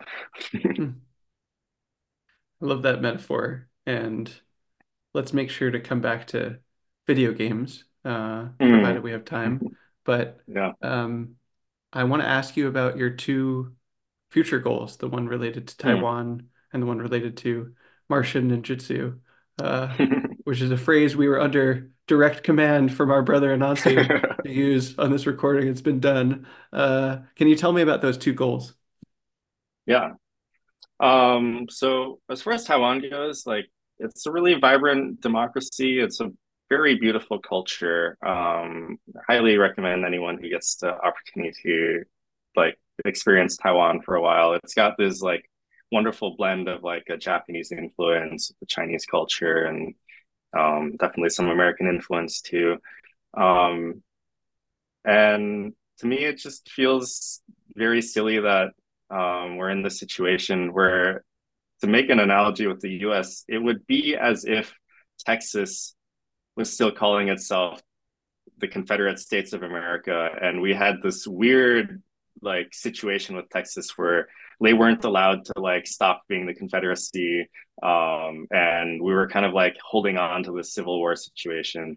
Um, and that's the same situation that Taiwan's in. Like Taiwan right now is not allowed by the People's Republic of China to stop being the Republic of China, even though it may very well want to be the Republic of Taiwan.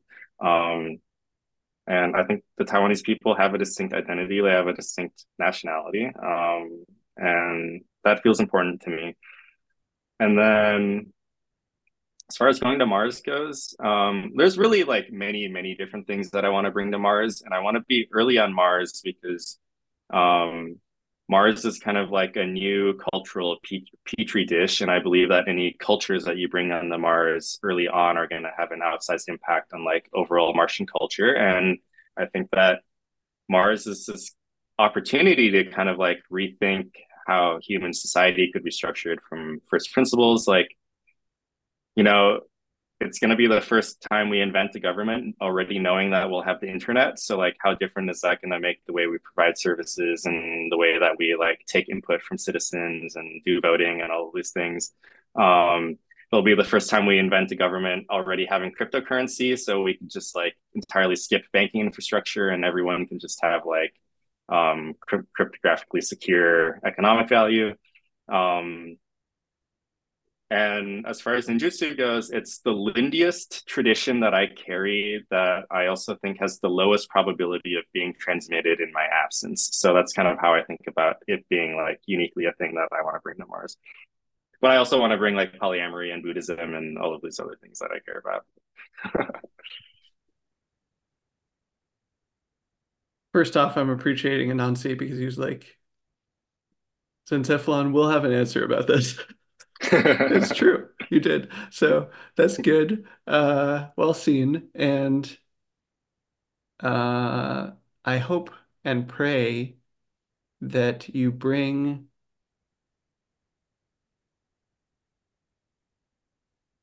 whatever is most true and alive and good from the spiritual traditions of this planet, mm. uh, whether it's Buddhism or Taoism or Christianity, which is in your lineage, or mm-hmm. the other beautiful religions and traditions of this planet. Uh, I wonder what will happen as we venture from this planet to other planets mm. on the inside with respect mm. to religion and spirituality. I, in this moment, if I allow myself the treat of sensing into it, uh, it really seems like a similar jump might be possible on the inside where there's a yeah a cultural shift whereby the there's a I don't it doesn't really feel like we're wanting to have like a global religion as such but some kind of global mm. harmony from different strains of religion that's not currently mm. present uh, mm. I'm almost imagining like an API for religions or something where it's like yeah, you can be Muslim and I can be a Buddhist, or I can be Muslim and you can be Buddhist or something, but then we can agree and uh, connect more deeply and see the ways in which these are actually complementary and not in conflict in a way that, of course, Mm, many mystics and practitioners of spirituality have known for a long time, but where that's more mm, obvious and globally distributed or something like that. mm. Yeah, I mean, I think something that so far seems underrepresented in the sci-fi that I've read is just how everyone going to Mars is gonna probably get a dose of the overview effect, and that effect has been huge on every astronaut that we've seen, where like they have this whole new appreciation for the Earth and for spirituality and dependent origination, I think. So um I think that'll be a big impact on the people by the time they arrive on Mars to have all gone through that shared experience of like being outside of the Earth's protection. Hmm. Um, and it seems like just being in zero G like fundamentally changes people in some way. Um, so I'm very curious to see what kind of falls out of that. Can you say more about both the dependent origination and the zero G parts of what you just said? Yeah. Um, I think that it's hard for us to appreciate the Earth while we're on the Earth in some way because um, it's just it's the ground we stand on. It's like People take um, it for so granted. it's so baked into our experience. It's like very hard for us to even imagine. I think in even in most people's wildest dreams, there's always a sense of gravity. Um, whether you're flying and like bounding through space, like there's still this orientation. There's still down to people. Um, and I think that, you know, even in my wildest psychedelic experiences, I've always been grounded by the earth. Um, so I think to be unanchored for a moment, like that'll be a revelation to people. Um, and it seems to even cause epigenetic changes in people to have experienced uh, zero gravity. So Like what know what kinds of about. changes? Um, I couldn't tell you exactly. Hmm. Um, this is just like a vague factoid, probably. Hmm. But there's been research done on astronauts, and it's like they have different gene expression when they return to Earth. Fascinating. Hmm. Hmm.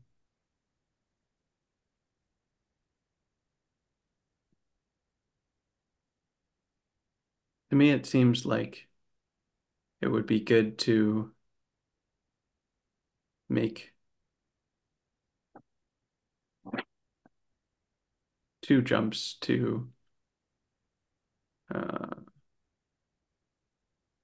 from nation to globe and also from humans to all life on this planet and really all beings. Yeah. Uh, I would hope that, yeah, both the Earth and all beings are a part of whatever, um, if there is to be a kind of like religious, spiritual convergence on the planet. Not not necessarily like merging. I don't I don't think anybody really Mm, wants merging, but like harmony, then it would mm, include reverence for the Earth and its people, its humans, its plants, its animals, the mhm. environment, and that it would implicitly include all beings. Uh, I would hope and pray for that. Yeah, I, I think it will because um yeah, I talk to people sometimes and they're like, well, maybe humanity deserves to be wiped out and like, do we need to fight so Mm, hard for survival, all these things. But it's like it's not just about us. It's like it's about all of life on Earth. And we just happen to be the only species that are able to bring other life forms to other planets with us. So, in a way, I see that as our karmic obligation. Um, in the same way that I felt like I had an obligation to my family, like I think we have an obligation to all the various life forms on this planet to help kind of ensure their safety and um, that they will get to spread and enjoy the whole fruit of the universe. Um, and I do think that like as soon as people get to Mars, the first things they're gonna miss are like animals and plants. Like they're just gonna want them.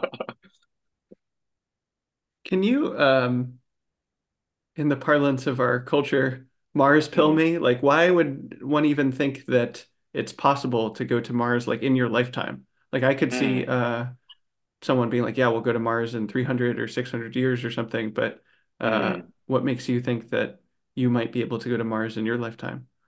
Yeah, so just to clarify this question, this is mostly about feasibility and, Mm, and not like why to do it. hmm Okay. Uh, Yeah. well, I imagine yes, there would be someone who would also say why, but I'm I'm more Yeah. interested in the feasibility personally, but it would probably be helpful if you answered both. Yeah. I mean, the why to me is uh, uh, my wife is a site reliability engineer, so the thinking of Mm, like um, making robust systems is very uh, baked into me. It's like we want planetary redundancy. Like, God forbid some kind of disaster befalls our planet and the entire Earth is wiped out. It's like, wouldn't it be better if like that doesn't automatically mean that penguins are extinct because we have another planet? Um, I'm glad you speak to non-human life, not because we need to be ashamed of being humans, but it's not just us, so mm, thank you. yeah, yeah. Um, in terms of the feasibility, yeah, there was this huge bottleneck of like, it's really freaking difficult to build a single rocket that can travel all the way from Earth to Mars because the amount of fuel required to go that long distance is so heavy that it's hard to get out of our atmosphere. Um, SpaceX has figured out a very elegant solution to this problem, which is that you launch two Starship rockets. One has the actual payload that you're trying to get to Mars. The other one is filled only with fuel. And then when they both get into orbit, they actually dock to each other. The one refills the other. And then the one with the payload now has fuel to make it the rest of the way, way to Mars. Um, and then because they've got this reusable rocket system, the one that was sent up to carry fuel just comes back down and they're able to like create the system of like refueling rockets so and getting them to. Mars. It's so cool. Um, I think that SpaceX has made significant progress on the Starship program. I don't see any in principle reason why it won't work. Uh, obviously, there's a lot of execution involved, and they're working tremendously hard at it. Um, and then another encouraging thing that I think everyone should consider when they think about going to Mars is that I think a lot of people imagine going to Mars will be a one way ticket. Um, but the only way that the economics of going to Mars work is if the rockets are reusable, which means that Starship SpaceX is explicitly planning for starships to come back from Mars because they need those ships to like be able to do multiple trips. Um, so once they get to Mars, you're able to manufacture the methalox on Mars. That's fine, um, and the ships are going to be able to go back. And something you have to consider is that there's no useful industrial output from Mars that we would like bother to send back to Earth. So these rockets will be mostly empty. The entire value of the rocket is just to get the rocket back to Mars or back to the Earth, which means there's lots of empty cargo space, which means if a person wanted to return to Earth, there's no reason why they couldn't. Like the mass of a single human going back, any number of people going back to Earth is really trivial. So there's no reason why you couldn't serve like a tour of duty on Mars. Like maybe you live there for 10 years and then you miss your home and your family and you go back to Earth and you like live your life. Um, yeah, it's not, you're not like condemned to live on Mars if you get there. Hmm.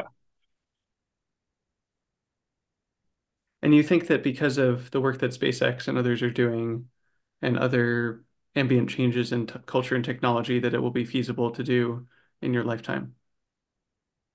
Yeah, I think in some sense there's this window where we kind of really want to want to do it in our lifetime. Um, I kind of take this view of history that it's not necessarily going to be like a linear progression of progress. And so hmm anytime we're capable of space flight and we're able to get to Mars, we should really jump through that window and like take that opportunity because it's possible that in the future things will degenerate and we'll kind of like lose that ability again.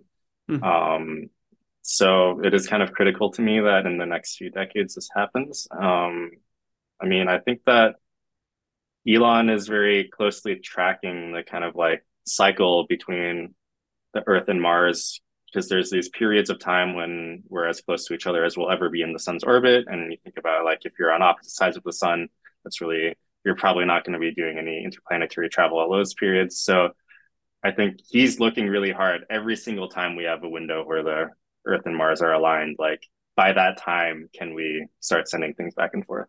Hmm. Fascinating. Can you say more about this view of history that you have that's implicit in these this sort Mm. of calculus that you're making about Mars? Yeah, um, this isn't a especially unique view. I think Samo Burja Berha has a good podcast episode on live players about this kind of like long history view. Um, it's just that if you dig into the archaeological record, you can find lots of um, great empires that are seemingly um, extinct. Um, and it's not completely implausible to me that like maybe in some ancient time humans have reached our present level of civilization and um, collapsed. Uh, and then, you know, if you go real far out into the fringes of thought, into like pure conspiracy theory, like there are people who think that Mars maybe looked a lot like Earth one day, and um, the reason Mars looks the way it does now is because there was a global thermonuclear war, and we are in fact the refugees from Mars on Earth. Um, and that just kind of underscores the importance of getting back to Mars because it's like, who knows if the Earth will one day be like the Mars like planet in our solar, solar system. Mm. Is there what kind of evidence do people cite for that? This idea is totally um, novel to me. I've never heard of it. oh, yeah. Just kind of like the composition of the Martian atmosphere and that it seems very plausible that at one point there was a healthy atmosphere and lots of surface water, um, and now there's not. Um, I think there's this um, big geological formation on Mars that looks like it could have been some kind of um, planetary scale projectile weapon that like grazed the surface of the planet, Hmm. um, like some kind of massive railgun. Um, Hmm. I mean, it's really sci-fi stuff. It's like what kind of intergalactic or planetary scale warfare happened. Um, you know, Hmm. Do you take this theory seriously? No, I hold it pretty lightly. Um, but I think there is this poetic idea in my mind that it's possible humans have been on a number of cycles of like going to Mars and then coming back to Earth and then going Hmm. to Mars and we've just been trapped in this kind of like refugee cycle of like messing up the planet we're on and then like terraforming the planet we're not on and then like messing it up. Hmm. Wow.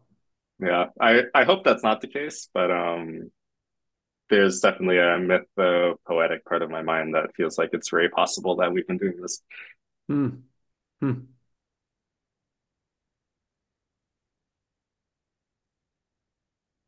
I have another question I'd like to ask, but I want to speak Mm. first to, hmm, yeah, it really feels like a privilege to have this kind of a conversation, and I learned so much. And uh, what am I trying to say? I can imagine someone having all kinds of reactions to this conversation, any aspect of it. And I really want to speak to how I see this right now, which is just really to listen to someone and to witness how they see the world, even if it's very different than us, is such a privilege. Like it's worth Mm. just almost like when I have these conversations, I just table, suspend disbelief, where it's like, Mm. I just want to know what it's like to be you and how you see the world. And when I Mm. really let myself do that, that's one that's beautiful in and of itself. So it's like, wow, it's this is what Mm. it's like to be Zencephalon and how he sees things and how it fits together for him. And and then by necessity, that refactors how I see things. Like Mm. you can't totally sandbox things, but there is this move of suspending disbelief, and then I can kind of choose. Oh, for me, for example, an update. I put a task during this. I'm going to change the pricing to zero plus on my novel. It's like I think it's time. I needed that when I published it to have that barrier, but I Mm. would like to live even more by generosity. And Mm. I do think it is a spiritual teaching in the the certainty chapter, especially, which is quite short. Um, Mm. and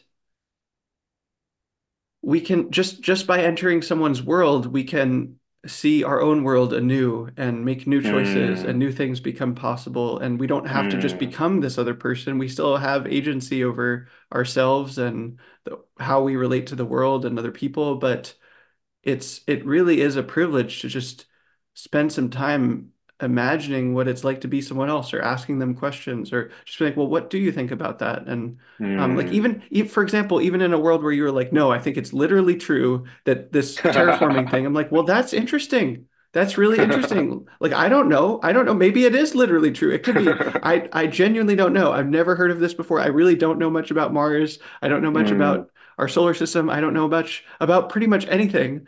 And it's like setting aside whether it's true or not, I think it's important to like have a mind that is supple and can just Mm. receive what it's like to be someone else without necessarily needing to reify it or get fixed on it. Mm. And um, this conversation has really, I'm like, I I need to speak to this right now. So Mm. thank you for Mm. listening to me rant about this. Um, Yeah. do you have any thoughts about any of that?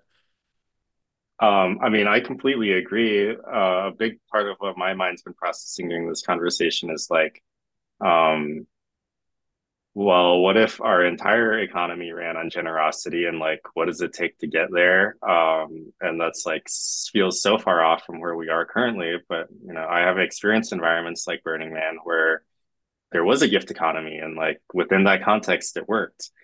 Do you know Um, about offer networks? Yeah, I think you started telling me about it. Um, I tweeted about them recently because I was like, oh, I mm, wonder.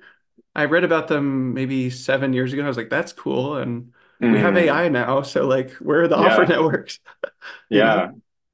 Um, some of my friends inspired by uh, Charles Eisenstein, we were doing like the kind of like gift circles, um, where we're we're each bringing things out like services we were offering. Um, and that was creating so much surplus value just within like a circle of like eight people. And hmm yeah, certainly I imagine if you could extend that kind of network over an entire city, um, Or the world, it'd just be huge. or Yeah. or the solar system. I hear we're Yeah, we're looking at that scale now. So, Yeah, yeah. Um, because I look at things like uh the Buy Nothing app, um, and even just Craigslist. Like, there's lots of value just being created ambiently on Craigslist by people giving things away. Um, mm, it's pretty amazing. mm, it really is. I, I I suspect you and I will talk a lot more about this in the future, Mm, which brings me to my last question. My uh-huh. last question, which is an interesting shape of a question. Mm, Um, you and I have been corresponding, amongst other things, with, well, uh, with Anansi about video games and what they mean to us and them as a metaphor for, I don't know, work or life. And Mm, I want to ask you, what do you understand our shared interest with respect to video games to be? Like what it is, what is it that we're exploring or on about? mm, mm.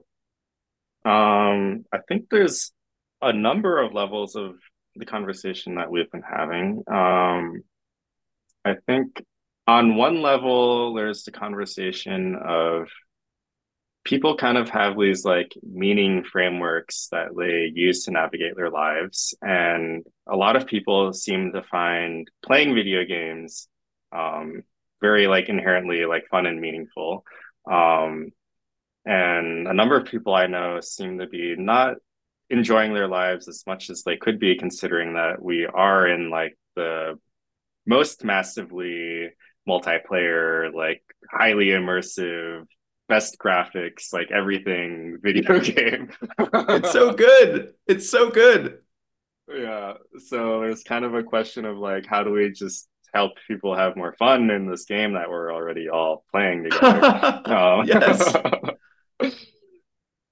Uh, I think for me, there's also like a level of um, really mystical, occult kind of thinking that I get around video games. If I like really, really try to apply the Hermetic doctrine of like as above, so below, and make analogies with what we're able to do with present day video games, it gets into some really weird places. Like, um, I'm the type of role playing game player where I will do like save file manipulation. Like, I'll try out different like ways that I could complete a quest and kind of like have multiple parallel save files, and I'll kind of like choose the outcome that I like the most. And part of me wonders if I don't have some kind of like oversoul that's manipulating the save files of my own life. And it's like maybe some of these like strange chapters of my life that I don't know how to make sense of. It's like, why did I do things that way? And like on some level, it feels like a mistake. Like maybe it's because my oversoul like has this overarching goal that I'm trying to get to, and the only way to get there is through this like weird convoluted path. Um, So that's like one example of um, mystical video game inspired thought that I think about. I'm going to reserve the right to change my mind and ask you another question, which is can, oh, uh, MCU is the Marvel Cinematic Universe, Bodhisattva Cinematic Universe. T go. Yeah, um, Bodhisattva Cinematic Universe is an invitation to everyone and TPOT and anywhere across the world really to start like manifesting your head canon into the real world because I think a lot of us have probably had this experience of meeting someone and being like, man, somehow in my life, this person is super special. It's like they're also a main character of my own life story. And they probably have all of these like superpowers and stuff. And like they might not even know it, even though I know it. And it's it's kind of an invitation to enchant the world.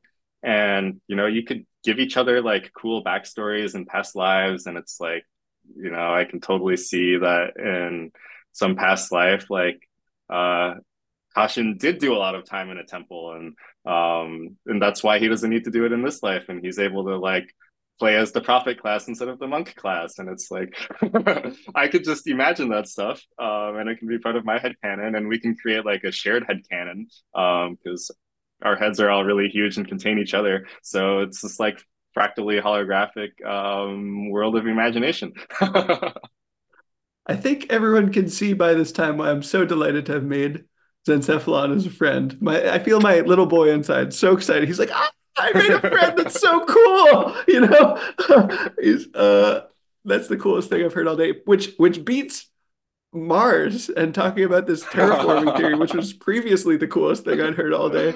So, um, anyway, we have talked about many things. Is there anything you'd like to talk more about, or ask questions about, or dive deeper into?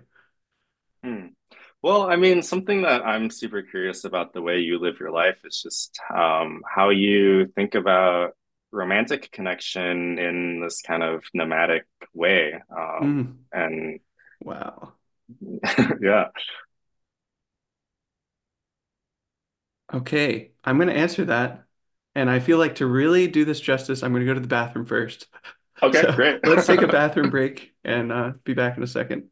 Excellent. See you back in a moment. I would like to answer this question. It feels incredibly significant, Hmm. and it is important that I answer it well, Hmm. both accurately and ethically. And I would Hmm. like your help in doing so. I loved what you said about like developing shared headcanons, and I suspect we'll also Hmm. talk a lot more about that in the Yeah. future. Um, Can you say briefly why you're asking me this question and how you see me, like such that you would even want to ask me this question? Because that will help me to answer Hmm. well.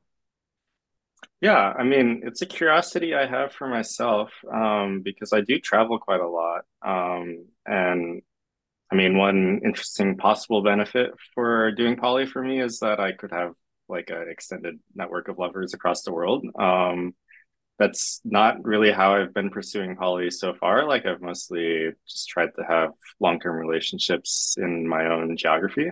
Um, but I think there's a lot of other possibilities out there. Um, so I'm curious about that. Um, and I'm curious about yeah, like how you hold the container for a relationship uh, when it's like across time and geography, and um, if it's even important to you to have the concept of like something being long term um, as you're living your life now, or yeah, all of these things are very interesting to me. Very good. That's helpful. Thank you. Yeah. Uh, gives me a sense from which to stand. Um, well, first off, something I have learned about myself, at least at this point in my life, I seems like I don't know the play style of this character or something, or in our metaphor, um, yeah, just my nature so far. And I'm, I mean, everything can change dramatically, but every day of my life so far, uh, that's not accurate. What I mean is, my disposition is very much one that's like romantic and sexual. I hmm love, especially women. I love women. I've hmm pretty much always loved women. Yeah. Um, they bring a lot of joy into my life, and those connections bring a lot of joy into my life. And Yeah. um, I think it's been important for me to acknowledge that and admit that and be like, especially as a like someone who's doing like spiritual stuff, it's like uh, there are play styles where you're like, just forget about all that. And more power to the people who do. Mm. They're choosing their own life, but I'm like, that's that's just not going to happen for this one. Uh, even the monastery that I trained at, like part of the reason I was willing to train there was that I could still have relationships. Um, uh, you couldn't have relationships with people who were there, but you could Mhm. have relationships outside. And in fact, I did while I was there. And Oh, cool.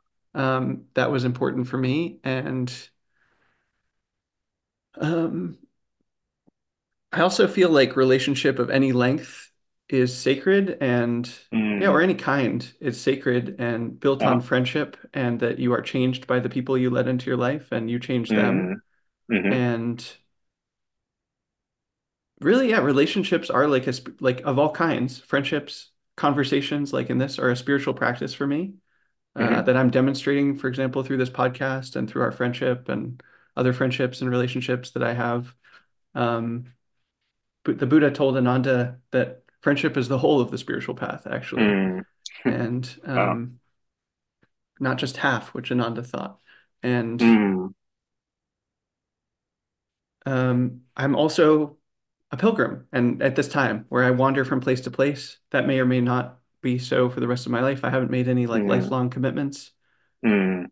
but I am currently a pilgrim, and I'm also a pilgrim in a global society where I I'm not it's not a walking pilgrimage. I don't really know how to describe my pilgrimage, but it is a spiritual practice for me. It's a hmm global one and it's one that's made possible by air travel. And Mm. yeah, I've been in multiple countries and I've had lovers and partners around the world. Um, I've been blessed by the women that have come into my life. Mm. Um, each one of them, I've learned beautiful things that have been such gifts to me. And then I hope also that my life was a net benefit to them. Um, Yeah. it hasn't been easy. This play style is hard. hmm Uh, hmm I'm still learning and growing, and sometimes it's a mess, you know, like it's Yeah. hard. Um, and I could speak more to that personally in a private conversation, but it's not Mm. like I've got this all figured out. That said, given all of that, hmm one of the things I really love about my pilgrimage is the way in which I get to connect the dots between different people and places and ideas and almost spread things that want to happen but might not have an easy way. Like, I don't know. I, I in fact, in this conversation, I've thought of different people. I'm like, oh, you should really connect with this person or Mm. talk to this person about this thing. And, you know, maybe they're close in your network, but maybe they're not. And Yeah. that's often the case where like I don't know, one of my friends was living in Oklahoma for a while, and it's like he's a lovely Mm. person. And like, would Mm. other people in my network have known about him in Oklahoma? Like, maybe not. Um, hmm uh, and specific connections should happen that, you know, almost want to happen. And then I can be a vehicle for making that happen. Yep. And similarly, because relationships are so fundamental to that, romantic relationships are an instance of that where I also go just habitually go very deeply in connection with someone and Mm. really see someone's soul and let Mm. them see my soul. And um, right now, it seems like there's two futures, and I wouldn't be surprised if it works out differently, very differently than I expect. But these sort of keep oscillating in my mind. And in the past, when I've had things oscillate in my mind like this, I end up finding a third thing that's neither or both or other or whatever. But um, like leaving the monastery, I had that oscillation for like eight months about whether to leave. And then here I am doing this thing. So um, I could see a world in which I had a long-term partner who was like my wife and even was monogamous Mm. relationship where we yeah, Mm. really recently I've been thinking about like power couples, like I don't Mm. know, hmm like bodhisattva couple, like service couple. Yeah. That I would love that for me. Um, a Hell king and a queen, you know, like let's go. Yep. Um, that's a world. Um, another world is one where I keep having, you know, basically short-term relationships with different people, or maybe some long-term relationships that, and some short-term relationships or something. hmm Um, but I, I don't have like a, a like a nesting domestic partner or something. Or uh, I also have thought about having a pilgrimess, as it were, with me. That would be lovely. Like another pilgrim who was a woman that I was in a relationship with. Um, Uh-huh. that would be lovely and difficult, Mm, um, mm, practically, logistically. sure. Um, but I imagine life, I'll change and the world will change and life will surprise me. So Yep. I do think that, what is it? This particular play style and this particular class, there are really interesting benefits for the whole world from someone being a pilgrim, for someone being a Mm, messenger, uh, that I'm still learning how to talk about and even how to do. But mm, the more I step into those roles and those using those skills, the more benefit I see for everyone I'm connected to. And mm. uh, this will be sort of load bearing for how much benefit I can do with my life. And I look forward to seeing how that shakes out. Yeah, cool. Uh, I'm curious, you used the words both lover and partner, and I'm curious how you distinguish those, or are there different like things that come with those roles in your life? Um, Mm. I have an old tweet from 2021 that says, um, friends are the best. Uh, lovers are just friends you can kiss and fuck. Uh, and partners are lovers you hope to love for the rest of your life. mm, Um, yeah, I think I still, I know I was being playful and, you know, I swore in it and stuff, but um, hmm I stand by that. I think that's true. And it's mm, important that um, this is increasingly important to me that every kind of relationship be built on friendship.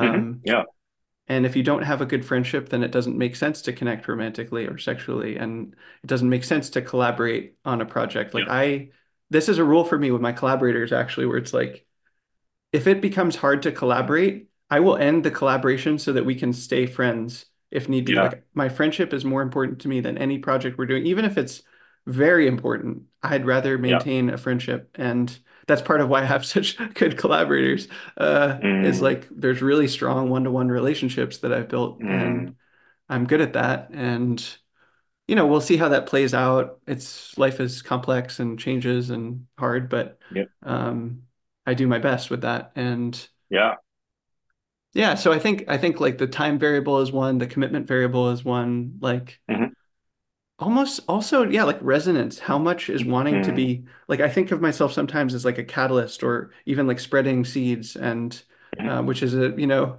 a playful, unfortunate metaphor sort of, or fortunate, but um, but like for me, I really experience a connection like that as catalyzing, where I change and they change. In the same way that I think you and I are both being changed by this conversation, if I'm not mistaken. mm, I'm being changed. I mm. can see that from the inside, and I hope you are as well.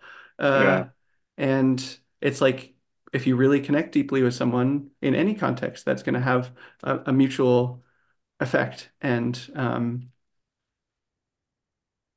yeah, so it, I think it's just about like length of time and length of commitment and almost how much mm, wants to be exchanged or is beneficial to exchange. And um, even something about variety and breadth, where it's mm, like it's good to connect to a lot of different people actually because mm, things are exchanged and even that's like that that's healthy for the global environment or something. Like if I really mm. go out on a limb, like it's healthy to have people who are connected to a lot of different people in hmm most ways. And I don't know, it's hard for our society to talk about this. I feel embarrassed talking about it, but it really seems mm, this way to me. So mm. anyway, I'm blushing now, uh, at least on the inside, if not on the outside.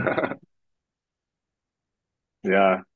Yeah, there's a lot that it's like difficult sometimes to talk about the poly experience. I often feel abashed where it's like like I almost don't want to talk about it because I feel that it'll come off as like bragging or something, but it's like Mm. um I, there's probably something to dig into there um of just showing people what's possible. Um but yeah, I've I've often felt more judged for like having a poly perspective than like any other perspective that I hold in my entire life. Uh, relatable. I have I have yeah. experienced poly discrimination it, from people that really hurt to receive that Mm, from, and hmm um, it's also it's also tricky. There's almost like an yeah an information theoretic part of it where like I take great care to respect the privacy of people in my life. And I hmm have not said a lot of things on in public that I Yeah. might or something, or like who I'm connected with or how or how it went down and what was Right. beautiful about it or what wasn't. And it's like that's a private matter. And it's hard to like show the kinds of things that I'm talking about without being public. So I, I walk that line as best I can, um, Yeah. reporting my own experience and feelings, hopefully in a way that's not too revealing in uncomfortable ways for specific people or something like that. Um, even just Yeah. out of principle, you know, where they're in, in practice, a lot of people don't seem to mind too much, but yeah. Yeah. Yeah. I resonate so hard with a lot of that because I kind of have this idea in my head that like a gentleman doesn't kiss and tell. And Mm, um, I think in a culture where there is a lot of slut shaming still, it's kind of like it feels like a very private matter to like um, be discreet about like who our lovers are. Um, and that has some unfortunate side effects sometimes because it's like um, I'd love to live in a world where I can kind of broadcast to people like, yeah, like I'm just gonna let you all know that like she is a really fantastic lover and like mm, you should get to totally. know Uh, her. the women I have known, they are lovely, um, in many ways that I love to sing when it's appropriate, their praises when it's appropriate. Um, Yeah, I actually put in the love vision for the love department of the Service Guild that it was poly friendly. Like it's not that people have to be poly, but I think it's hmm important to me that we not discriminate, and especially because I think like finding new ways of romantic connection is important for the love hmm work, and Yeah. um, that was important for me to add to that vision. Mm. Um, this conversation also reminds me that I would feel so excited for you to meet my friend Steve Dean, um, Hmm, who um, really like taught me so much about poly, and um, he is also a highly underrated online writer. Um, he uh, has a fantastic blog post uh, titled "The Friendship First Approach to Dating," which has been foundational to my own life. Wow, I want to read felt very, that. Like, yeah, resonant when you were describing like your approach to relationship. Um, completely agree with that. For me, it's felt very important that like anyone that I uh, stop having a lover relationship with, I still remain friends with. And mm, um, yes, me yeah. too. Hmm. I want to say one last thing about this, which is like hmm certainly on this issue and probably on others, there are going to be people who like maybe are uncomfortable listening to this or mm disagree or don't like it. mm And I'm like, you know what? That's valid. This these things are complicated. They're messy, and I, I'll be the first to admit I've made mistakes, or I would go back and do things differently. Like I want to, like, say, get hit me with the save file, God. Like, where's the save file? Let's go back and, you know, like redo. Um, yeah. but um, um, I think that from the perspective of I don't know, the, yeah, just the play style that I've approached for my life, it's important to be brave and to try hmm things and be willing to make mistakes or to have effects that you would do differently afterwards because um, I still don't know how to talk about this, but I value something like living my biggest life and Yeah. like having, yeah, really benefiting as many people as possible and having the most joyful experience I can as possible. And if you have that play style, then you will have effects that you wished you hadn't, and you will make mm choices that you in the future might do differently.